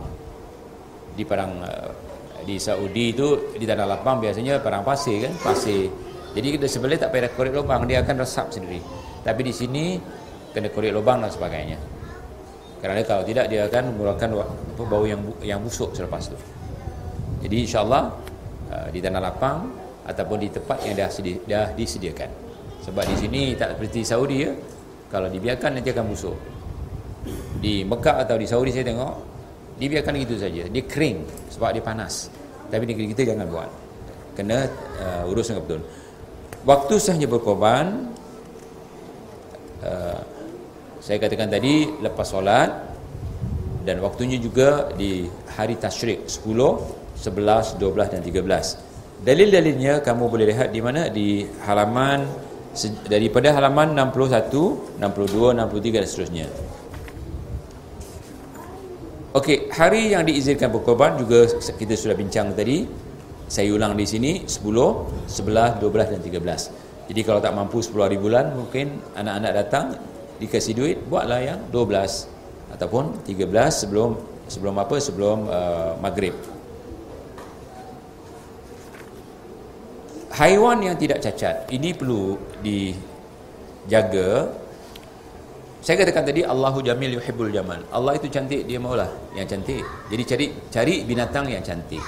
Tidak cacat. Kecuali kalau cacat itu terpaksa. Seperti sebagian kambing yang datangkan melalui kapal, dia punya tanduk dipotong. Bagaimana cacatlah tanduknya?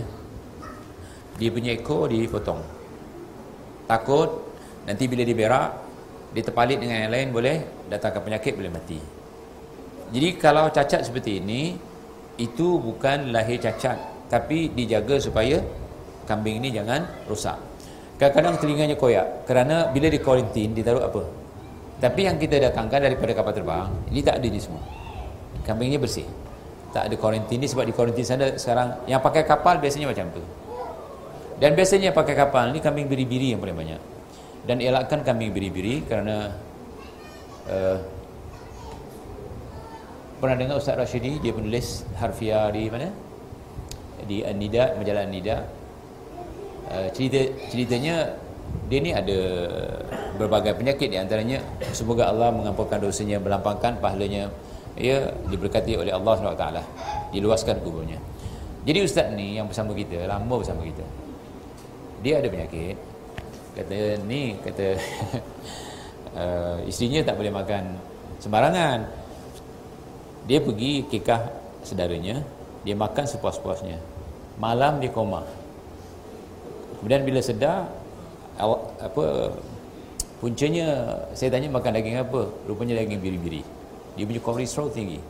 Biasanya kalau kita cuci sekali cuci masih nak cuci lagi. Tapi peril anda tengok. Kita pinggan pun tak melekat dia punya apa? Dia punya lemak. Itu paling baik. Mardi sendiri cerita dengan saya di antara kambing yang terbaik tu. Lebih baik daripada ayam. Lebih baik daripada ayam. Ada orang baru takut makan kambing kerana kambing adanya kambing biri-biri itu saya dulu ada pelajar ikut kuliah di Singapura. Kerjanya cukur bulu kambing biri-biri di Australia. Kata dia dulu bila cukup umur kambing biri-biri ini ditembak dibuang. Zoo pun tak ada. Tapi oleh kerana dunia perlukan kambing diracik diracik dijual. Kita makan. Sedangkan dulu dibuang, tak ada orang makan. Katanya hormonnya tinggi. Sebab apa? Untuk keluarkan dia punya bulu. Di antaranya minyaknya tinggi lah. Itu tak sesuai dimakan. Tapi sekarang kebanyakan yang sampai ke negeri kita, daging itulah. Hatta kadang-kadang yang korban kita tengok dah terlalu tua. Makanya saya pilih. Saya kalau terlalu tua, saya tak mau. Sebab Nabi melarang cacat, tempang, buta, sakit. Ya? uh, ada uh, tanda-tanda yang Rasulullah SAW uh, tunjukkan di halaman 68-69 saya tak dapat teruskan baca satu-satu. Bahasa saya mudah terjemahannya juga boleh dipahami. Janganlah nak suap saja betul kan? Ha, kenalah baca sendiri. Jadi uh, haiwan yang tidak cacat. Uh, ada pun haiwan kambing disyaratkan 2 tahun tetapi tak sampai 2 tahun walaupun uh, umur 8 bulan kalau dah besar boleh. Sebab kita nak dagingnya bukan umurnya. Tetapi bagi kambing yang kecil-kecil pastikan 2 tahun. Ya? Tapi sebelum 2 tahun boleh. Sebagaimana halaman 73 umur haiwan kurban.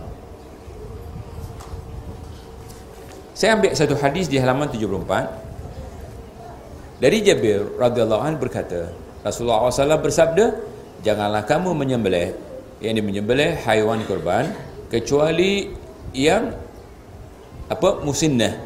Musinnah maksudnya yang sudah cukup umur. Kecuali jika kamu menghadapi kesulitan, yakni susah nak dapat kambing, maka berkorbanlah dengan disebut jaza'ah. Jadi kambing yang belum cukup umur. Tapi pastikan kambing itu besar. Jangan sembarangan ya ikhwan. Yang ini nanti yang penting aku korban. Makanya kalau kita nak amanahkan kepada agensi, kalau bukan jamaah salah jangan bagi. Banyak bohong. Ataupun nanti yang buat ni ikut sunnah. Ya kan? Yang penting kita korban. Masukkan orang ya melalui agensi sebab kawan kita dah ikuti kebanyakan agensi ni dia tak ikut sunnah dia sembelih tak ikut sunnah macam-macam bina sedangkan kita nak hidupkan sunnah jadi korban Rasulullah SAW mengatakan khudhu anni manasikakum. Dahlah kamu manasik ini termasuk korban. Ambillah ambillah daripada aku caranya. Okey, sebentar lagi saya buka soal jawab insya-Allah. Adapun halaman 80 sebagai penutup perbezaan pendapat fuqaha. Jadi kita ambil yang selamat kita berkorbanlah kalau kita mampu. Yang selamat berkorbanlah jika kita mampu. Okey kalau ada soalan. Jadi yang bakinya manuskrip dalam buku ni boleh dibaca sendiri. Ada soalan insya-Allah? Dia teruskan Ustaz.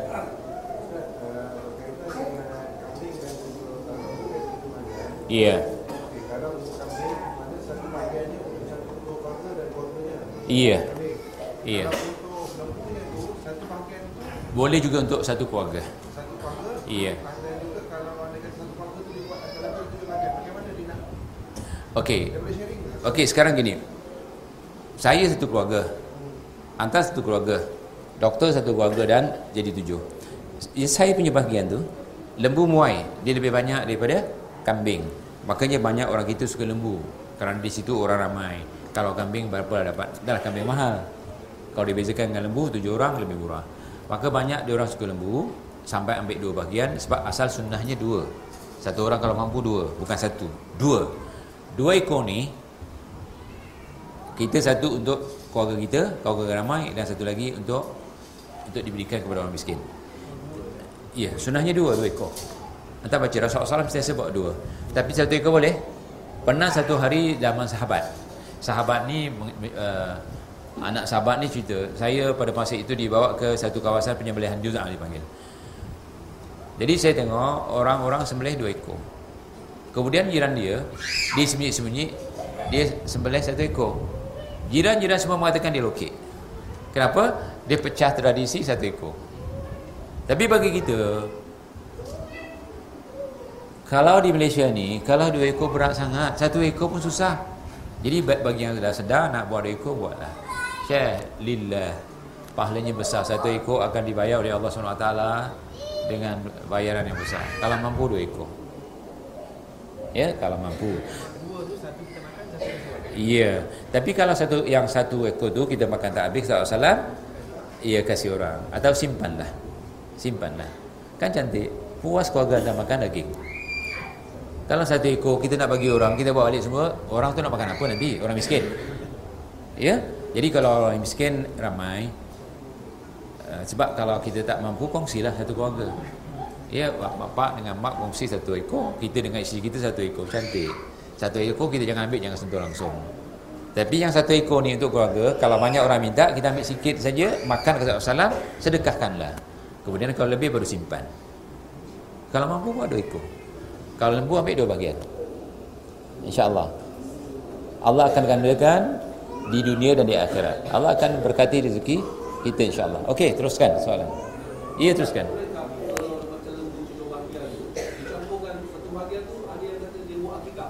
Tidak boleh. Akikah baca di sini. Saya tidak pernah jumpa hadis yang sahih akikah lepas tujuh hari. Katakan anak itu kebetulan lahir 10 hari bulan waktu dia akikah. Jangan dicampur. Akikah sunnah. Korban kalau ada, kalau ada kemampuan hukumnya wajib. Jangan. saya tak jumpa hadis Rasulullah SAW campur akikah dengan korban. Tapi usah-usah kita nak lembutkan hati orang untuk dapat ni dibuat jadikan ni susah ya. Bukan ustaz kita lah ustaz bina. Minta maaf ustaz bina. Cakap dengan akikah. Jadi orang tersuka oh dengan akikah. Kalau boleh dia macam satu motivasi ya. oh, dapat satu dua. Dua dalam satu. Dua dalam satu ayat. Korban korban. Okey Begitu juga ada jamaah dia tak mampu untuk berkorban. Kalau tak mampu untuk berkorban, kekah juga tidak mampu. Tapi kadang-kadang kekah mampu, korban tak mampu, terbalik dia. Banyak seperti itu. Jadi kita baca elok-elok. Adapun hujah mereka, kita boleh berkorban walaupun kita sudah dewasa. Hadisnya Rasulullah SAW berkorban setelah Rasulullah SAW menjadi Nabi. Tapi hadis ini mungkar. Bukan hadis palsu saja, mungkarul hadis. Kami sudah tahrij di sini ya dalam buku ini. Insya-Allah. Okey, ada soalan yang lain.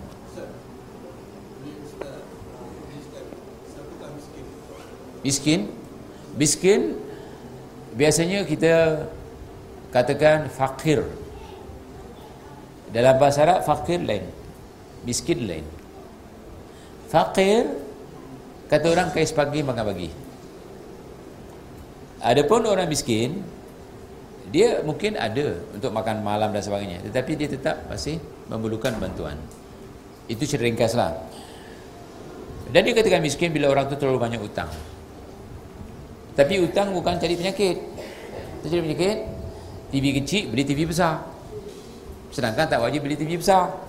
Rumah dah besar direnovate dicantikkan lagi tak wajib. Selagi kita belum menunaikan kewajipan kita renovate rumah wajib ini korban tak ada. Ustaz, saya dah renovate rumah macam nak berkorban? Anak tanya senang aja. Renovate rumah tu wajib ke korban wajib? Ketepikan tu korban dulu. Ya kan? Begitu juga renovate rumah. Renovate rumah wajib ke pergi haji? Wajib. Rumah dah sebesar-besar, anak dua orang. Dia besarkan lagi, siapa nak duduk? Maka kata Allah di antara datang kesialan daripada kenderaan dan rumah. Perempuan, tiga. Kesialan tu boleh datang daripada tiga. Rumah, wanita, dan kenderaan. Betul kan? Jam sejam-jamnya tiba-tiba kita punya kereta tak boleh hidup. Di tengah-tengah lagi. Bukan senang tu. Jadi ujian tu di situ. Jadi kalau kita mampu, silakan. Tapi kalau tidak mampu, dulukan yang wajib. Dulukan yang wajib. Okey soalan yang lain. Ya teruskan. Iya. Beras. Gini, di Malaysia ni saya pengalaman dah 30 tahun uruskan 30 tahun, bukan setahun. Orang miskin dia tak suka beras yang grade A.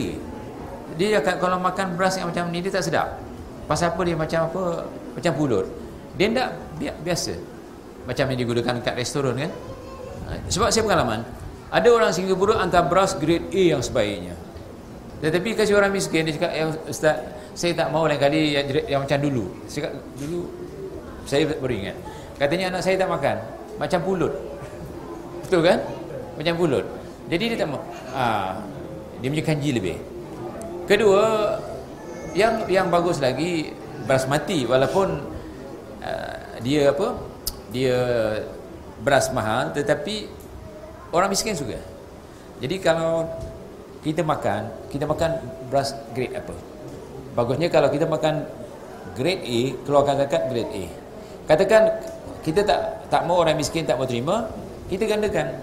Kalau katakan yang grade A katakan sekilo RM50.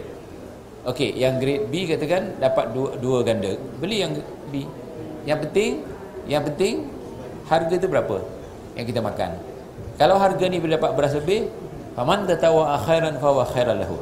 Jika kamu nak lebihkan, lebihan itu adalah baik untuk kamu. Tidak, tidak. Tidak. Bayangkan, bayangkan ya. Kita makan grade A, kasih orang miskin grade C bisa. Tak betul lah. Sedangkan tadi ala hubbihi. Ala hubbihi. Apa arti ala hubbihi? Yang kita suka.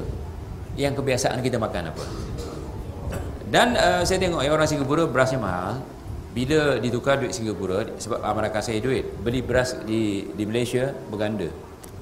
Untung dia. Walaupun uh, kadar kita punya zakat 2.5 ataupun 2.7 jadikan 3 kilo kan bagus Okey? Jadi kalau jadikan 3 kilo, kalau beras kita murah, jadikan 3 kilo macam beras mahal juga. Jadi berikan kepada orang miskin kerana orang miskin beras biasanya tak akan buang, mesti dimakan. Jadi kata Imam Syafi'i, siapa mengeluarkan zakat fitrah pakai duit tak sah. Lihat dalam Al-Um, lihat dalam Muhazzab, lihat dalam syarah Muhazzab diulang-ulang. Tapi saya tak tahu ya di mana pun kerajaan di Malaysia, di Singapura, di Indonesia pakai duit. Jadi kalau pakai duit, apakah kita salah memberi zakat fitrah direct kepada orang miskin tak disuruh? Sebab istilahnya zawil kurba wal yatama wal masakin wa ibn sabil. Jadi masakin ni termasuk orang fakir. Miskin, fakir, fakir miskin. Jadi orang yang kais pagi makan pagi yang susah itu adalah orang yang perlu dibantu. Hatta orang yang banyak utang kerana anak, anak ramai, anak ramai, utang banyak kita dahulukan orang tu. Disebut zawil kurwa kerabat kita dulu. Kerabat kita dulu. Kalau kerabat kita masih susah kita tak boleh sebab kita lihat ya dalam uh, Riyadhus Salihin bab 37 sebab saya mengajar buku tu saya ingat. Kata Rasulullah dinar untuk kamu satu dinar ya untuk hamba kamu jadi dibagikan berapa Kata Rasulullah penghujungnya yang paling baik adalah infak nafkah dinar untuk keluarga dulu. Keluarga dulu. Kalau keluarga dah cukup, zawil kurba dulu, kerabat. Makanya Quran mengatakan fa'anzir ashiratakal aqrabin.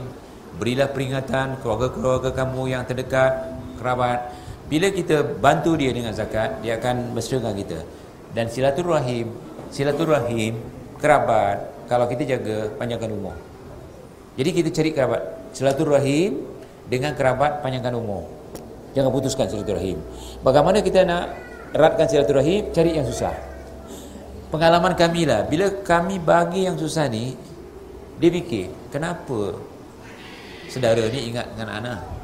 Ya pak cik ke atau Bila kita sering beri dia sebab dia susah, apa kita cakap dia boleh dengar, pasang telinga. Maka di situ kita budak-budak nak budak betul kan? Mudah nak berdakwah. Tetapi kalau kita tak pernah jumpa, tak pernah tolong dia, kita cakap dia buat telinga sebab dia susah, dia banyak masalah. Tapi kalau kita ringankan, zakat duit, betul kan? Zakat harta kasih dia. Zakat beras kasih dia. Hantar berkorban kasih dia. Paling-paling tiga tiga keadaan. Zakat fitrah, korban, zakat amwal. Dan keempat ada zakat-zakat yang sunnah. Artinya infak sedekah. Dulu kan dia. Jadi jangan cari orang luar dulu. Cari keluarga dulu. Kerana kita disuruh selamatkan keluarga kita dulu. Kemudian baru orang luar. Ku anfusakum wa ahlikum nara. Maka selamatkan diri kita dulu.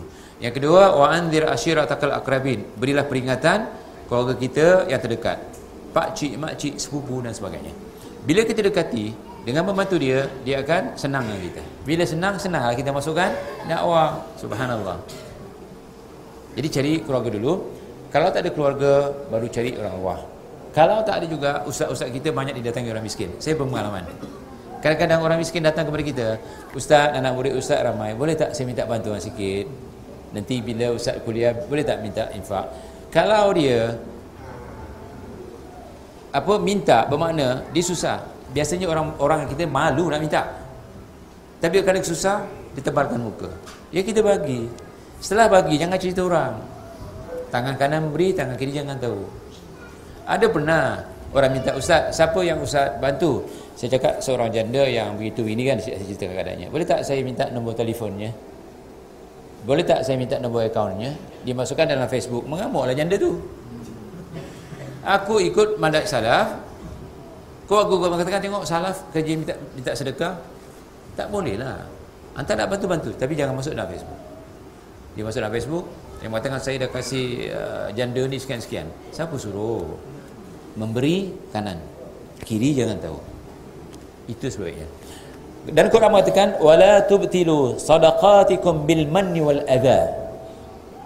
Quran mengatakan jangan kamu batalkan sedekah-sedekah kamu dengan menyebut-jebut dan menyakiti orang yang kamu beri sedekah jangan kalau boleh diam-diam ya jadi sahabat dia kalau tak ada orang yang Antara susah cari orang miskin, amanahkan kepada orang yang amanah untuk diberikan kepada mereka.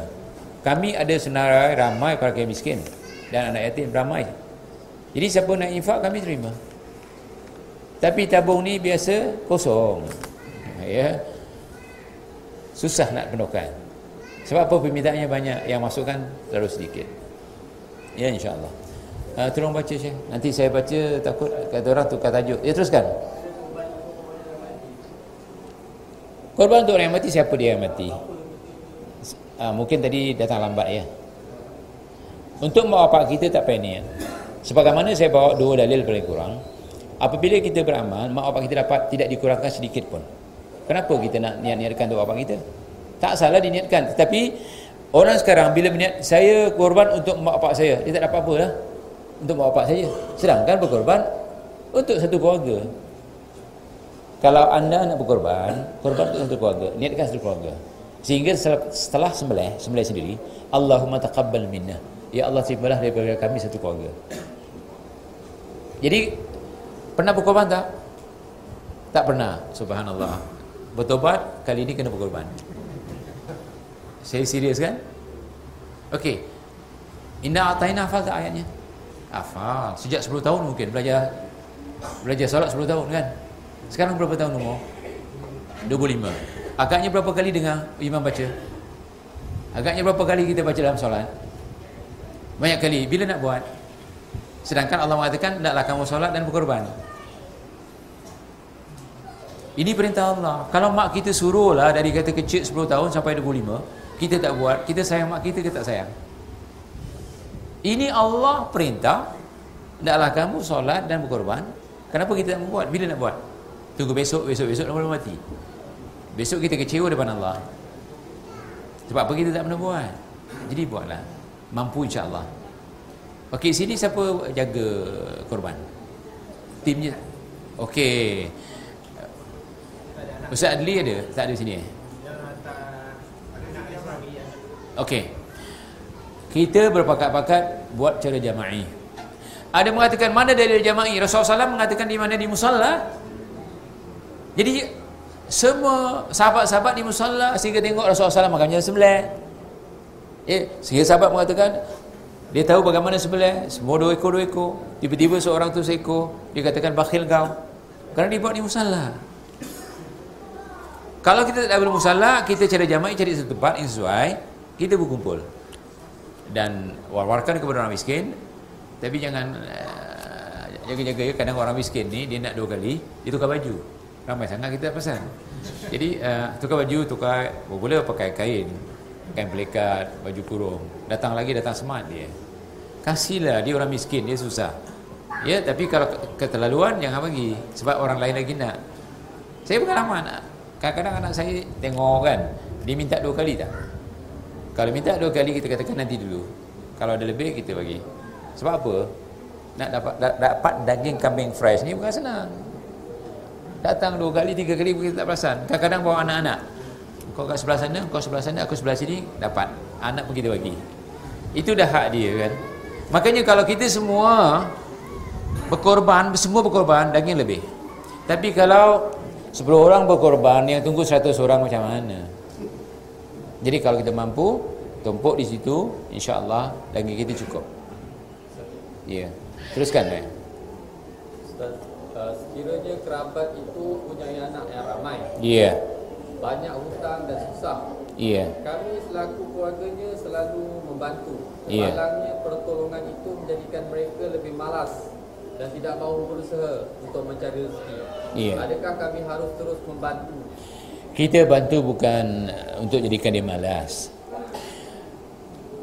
Allah tidak suka kepada orang yang malas seperti ini. Orang malas biasanya mem, me, apa, membuang masa. Lihat dia. Masa yang dia buang kerana malas ni sangat dihargai oleh Allah. Sehingga Allah bersumpah dengan apa? Wala asri demi masa. Innal insana lafi khusr. Sesungguhnya manusia sentiasa dalam kerugian. Dua, kerugian dunia dan kerugian akhirat. Illa alladhina amanu. Kecuali orang beriman. Dah beriman tak cukup. Wa amilus solehat. Orang yang beramal soleh, banyak berinfak. Orang yang bersoleh, keluarkan zakat. Kalau dia miskin macam mana? Ini kerana kemalasan. Orang luar berjuta datang ke sini cari duit mewah yang kita dalam dalam Malaysia ni rakyat Malaysia boleh miskin. Kenapa ya? Kenapa agaknya? Jawapannya seperti katakan tadi malas. Jadi membazirkan masa itu haram. Apa dia membazirkan masa? Seperti membazirkan duit. Masa itu kata orang Melayu mas ya. Masa itu mas. Kenapa mas dibuang-buang? Jadi orang yang membazirkan masa hukumnya haram. Sebab Allah bersumpah illal ladina amanu wa amilus solihat wa tawasaw bil haqq wa tawasaw bis sabr. Orang yang beramal soleh di antaranya amal soleh yang paling mulia adalah berdakwah. Tapi bila berdakwah dengan hak dengan Quran hadis dan berdakwah dengan sabar. Amal soleh yang paling mulia di sisi Allah adalah berdakwah. Ikutlah kemampuan kita. Makanya tadi sahabat kita mengatakan apa dia? Zawil kurba kerabat kerana kita nak betulkan kerabat kita dulu. Ya ada yang angkat tangan terus. Orang yang ingin mengajar di belakang perlu mendirikan solat uh, Iya. Wajib. Orang di Malaysia ni uh, kita tak kapan orang yang uh, dah habis solat dah habis solat ajar Allah kita beri tapi dia yang yang ingin korban tak Tak sah. Sebab kata Rasulullah la ya kharab la maksudnya kata Rasulullah janganlah kamu dekati tempat apa ni uh, uh, jadi di sini kita disuruh oleh Quran fasalli fil amr. Perintah dalam kamu solat wanhar. Lepas solat baru berkorban. Solat dulu. Ada orang mengatakan ustaz di Malaysia ni mengatakan solat sunnah hari raya.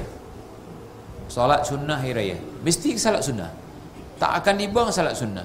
Jahatnya syaitan ya? Tak perlulah sebut salat sunnah solat id sudahlah. Akhirnya dia mengatakan ustaz ustaz-ustaz di Malaysia ni mengatakan sunnah tak wajib. Ana katakan senang. Anda nak ikut sunnah sunnah tu datang dari mana? Sunnatullah. Sunnah dia sunnah Rasulullah jadi Al-Quran mengatakan fasalli li rabbika wanhar ini perintah Allah dan Rasulullah SAW mengatakan aku tinggalkan kamu taraktu fikum amraini Ma in tamassaktu bihima falan tadillu abada. Selagi kamu kembali dan pegang kepadanya kamu tidak akan sesat buat selama-lamanya. Takkan salah.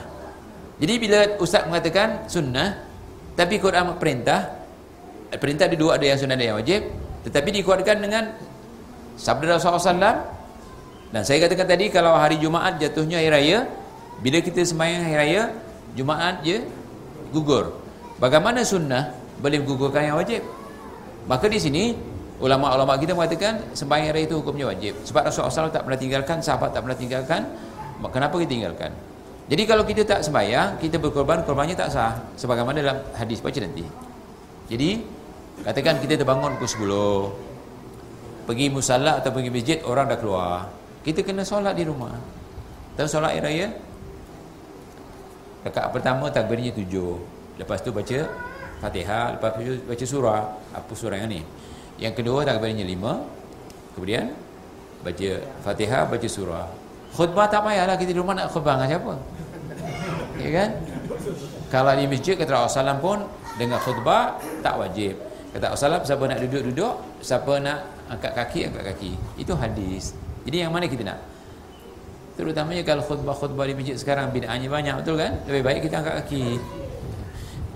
Cepat-cepat kita uruskan kita punya korban uruskanlah ya sama-sama. Kalau apa ada orang yang biasa apa melapah tu jemput dia. Dan boleh diupah. Boleh diupah. Ya insyaallah. Okey soalan yang lain. Ya orang yang mati ha, itu serahkan kepada Allah kita pun tak boleh hukum dia betul kan kalau mak bapak kita kita Iya, penggantinya kita. Walaupun kita tak niatkan. Penggantinya kita. Kecuali mak kita nazar. Kalau mak kita nazar, mat kalau kau lulus aku nazar nak korban. Wajiblah kita tunaikan sebab nazar. Kalau tak bernazar tak wajib. Jadi kalau dah mati kita buat bagaimanapun amal anak yang soleh sampai kepada mak bapak. Sayangi mak kita, kita buat. Dulu mak kita tak tahu sebab tak belajar. Sekarang kita dah, dah tahu. Mampu tak 800? Sini berapa ratus? Lembu 4.5 Se- sebentar ya 500 lembu 500 ya sebentar sebentar pakai handset tak berapa harganya lebih 500 wajib tak pakai handset korban dah tahu tak dalilnya Inna ataina hafal Alhamdulillah Jadi bila nak hafal Bila nak amal Allah mengatakan kabura maqtan indallahi an taqulu ma la taf'alun. Sebesar-besar kemarahan Allah anta dah baca tapi anta tak buat. Bila nak buat. Okey sahabat.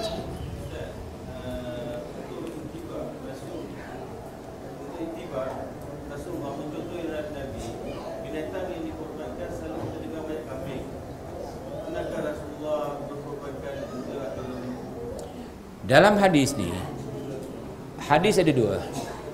Satu hadis fi'li, qawli dan takriri. Hadis takrir bila Rasulullah SAW melihat sahabat buat Rasulullah SAW terima itu takrir. Makanya kalau kembali kepada hadis, hadis bentuknya qawli, fi'li dan takriri. Qawli Rasulullah SAW ucapan. Fi'li Rasulullah SAW buat. Takrir persetujuan para sahabat. Uh, persetujuan Rasulullah SAW bila sahabat buat. Jadi sahabat ada yang unta. Sehingga unta yang besar Rasulullah SAW izinkan yang besar. Satu unta untuk 10 orang. Ya, tapi unta yang kecil tak boleh. Jadi lembu seladang di sini ataupun kerbau boleh satu lembu atau seladang dibagikan tujuh bahagian.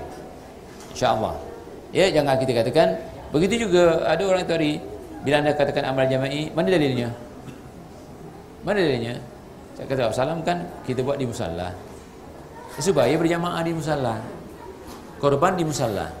Musalla ini tanah lapang yang kita gunakan untuk solat.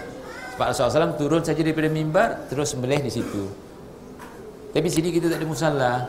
Ah satu lagi, ikhwan jaga baik-baik. Sebentar. Kerajaan Malaysia ni bagus, tapi jabatan-jabatan agama saya pertikaikan. Jabatan agama larang kita sembahyang di musalla. Kalau kena tangkap antum boleh kena 2000 Pak Imam. Jadi kalau ada larangan kata ulama-ulama salaf kita kita kena ikut pemerintah. Jangan buat di musalla. Kalau buat di musalla kita dah pecahkan jamaah. Buat di musalla ah, boleh jaga tak anak-anak sikit. kalau buat di musalla bermakna kita sudah pecahkan. Lihat dalam mazhab Syafi'i, kalau kita pergi masjid, imam sudah selesai solat, boleh tak kita buat jamaah kedua? Tak boleh. Ini kita buat jamaah lebih besar di luar, tarik orang masjid ke jadi kita semua ini masjid. Kalau kita buat di musalla, ini peringatan. Saya tanyakan kepada ulama-ulama salaf, tanya kepada Husain Abbas masih hidup. Ya, Syarabi Al-Madkhali masih hidup. Tanyakan kepada uh, apa ni? Syekh Salih Fauzan Al-Fauzan masih hidup. Semoga Allah merahmati mereka. Dia bawa dalil Ati Allah wa ati Rasul wa ulil amri minkum. Taatlah kepada Allah, taatlah kepada Rasul dan taatlah kepada ulil amri. Satu. Kedua. Kedua. Dalam hadis yang sahih disahihkan juga oleh Syekh Al-Albani, la islama illa bi jamaah. La islama illa bi jamaah. La jama'ata illa bi imarah. La imarata illa bi ta'ah. Tidak ada Islam kecuali kamu berjamaah. Tidak ada jamaah kecuali dengan pemerintah. Memang pemerintah menyatukan. Tidak ada pemerintah kecuali taat. Jadi kita mentaati dalam hal penentuan hari raya pemerintah kita taat. Penentuan imam di masjid pemerintah kita taat. Kenapa sembahyang hari raya disuruh ke masjid kita taat. Jadi kita tak boleh berpecah. Ini nasihat. Maka ada jamaah kita buat di musalla. Saya lupa nak, nak, nak ingatkan. Tapi kali ini Alhamdulillah Allah ingatkan saya. Kita buat di masjid. Ada juga di Singapura.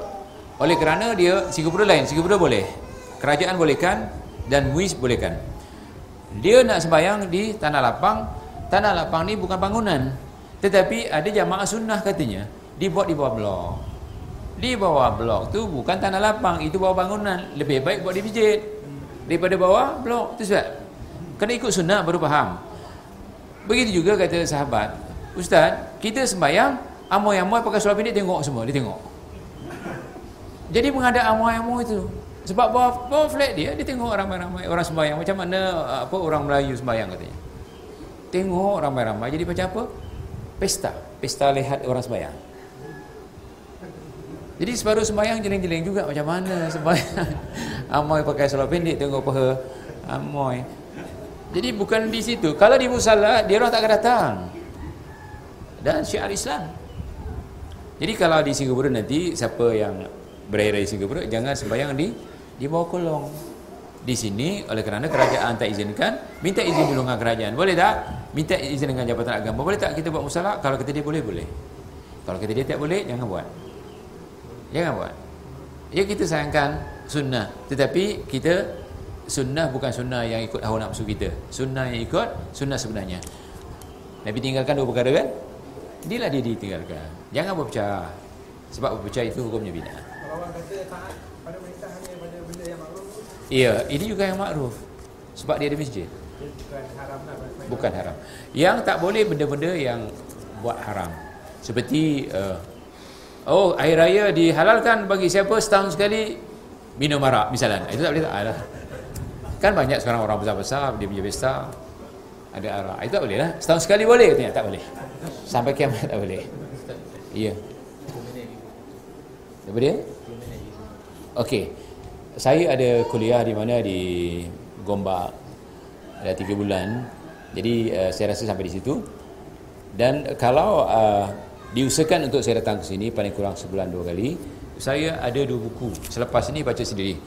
Satu buku di mana Allah dan satu buku tauhid. Yang ketiga fiqh tahara mesti dibawa.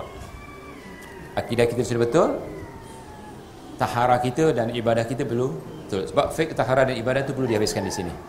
Saya bawa dengan dalil, ya dengan hujah dan sebagainya. Jadi insya-Allah saya terima kasih kepada sahabat-sahabat yang hadir yang menguruskan dan juga kepada Ibn Hajar. Semoga Allah menumbuhkan kita semula. Aku lu qauli hadza astaghfirullah li wa lakum wa sallallahu ala Muhammadin wa ala alihi wa sahbihi wa sallam. Subhanakallahumma wa bihamdika asyhadu an la ilaha illa anta astaghfiruka wa atubu. Wallahu alam. Wassalamualaikum warahmatullahi wabarakatuh. Insya-Allah.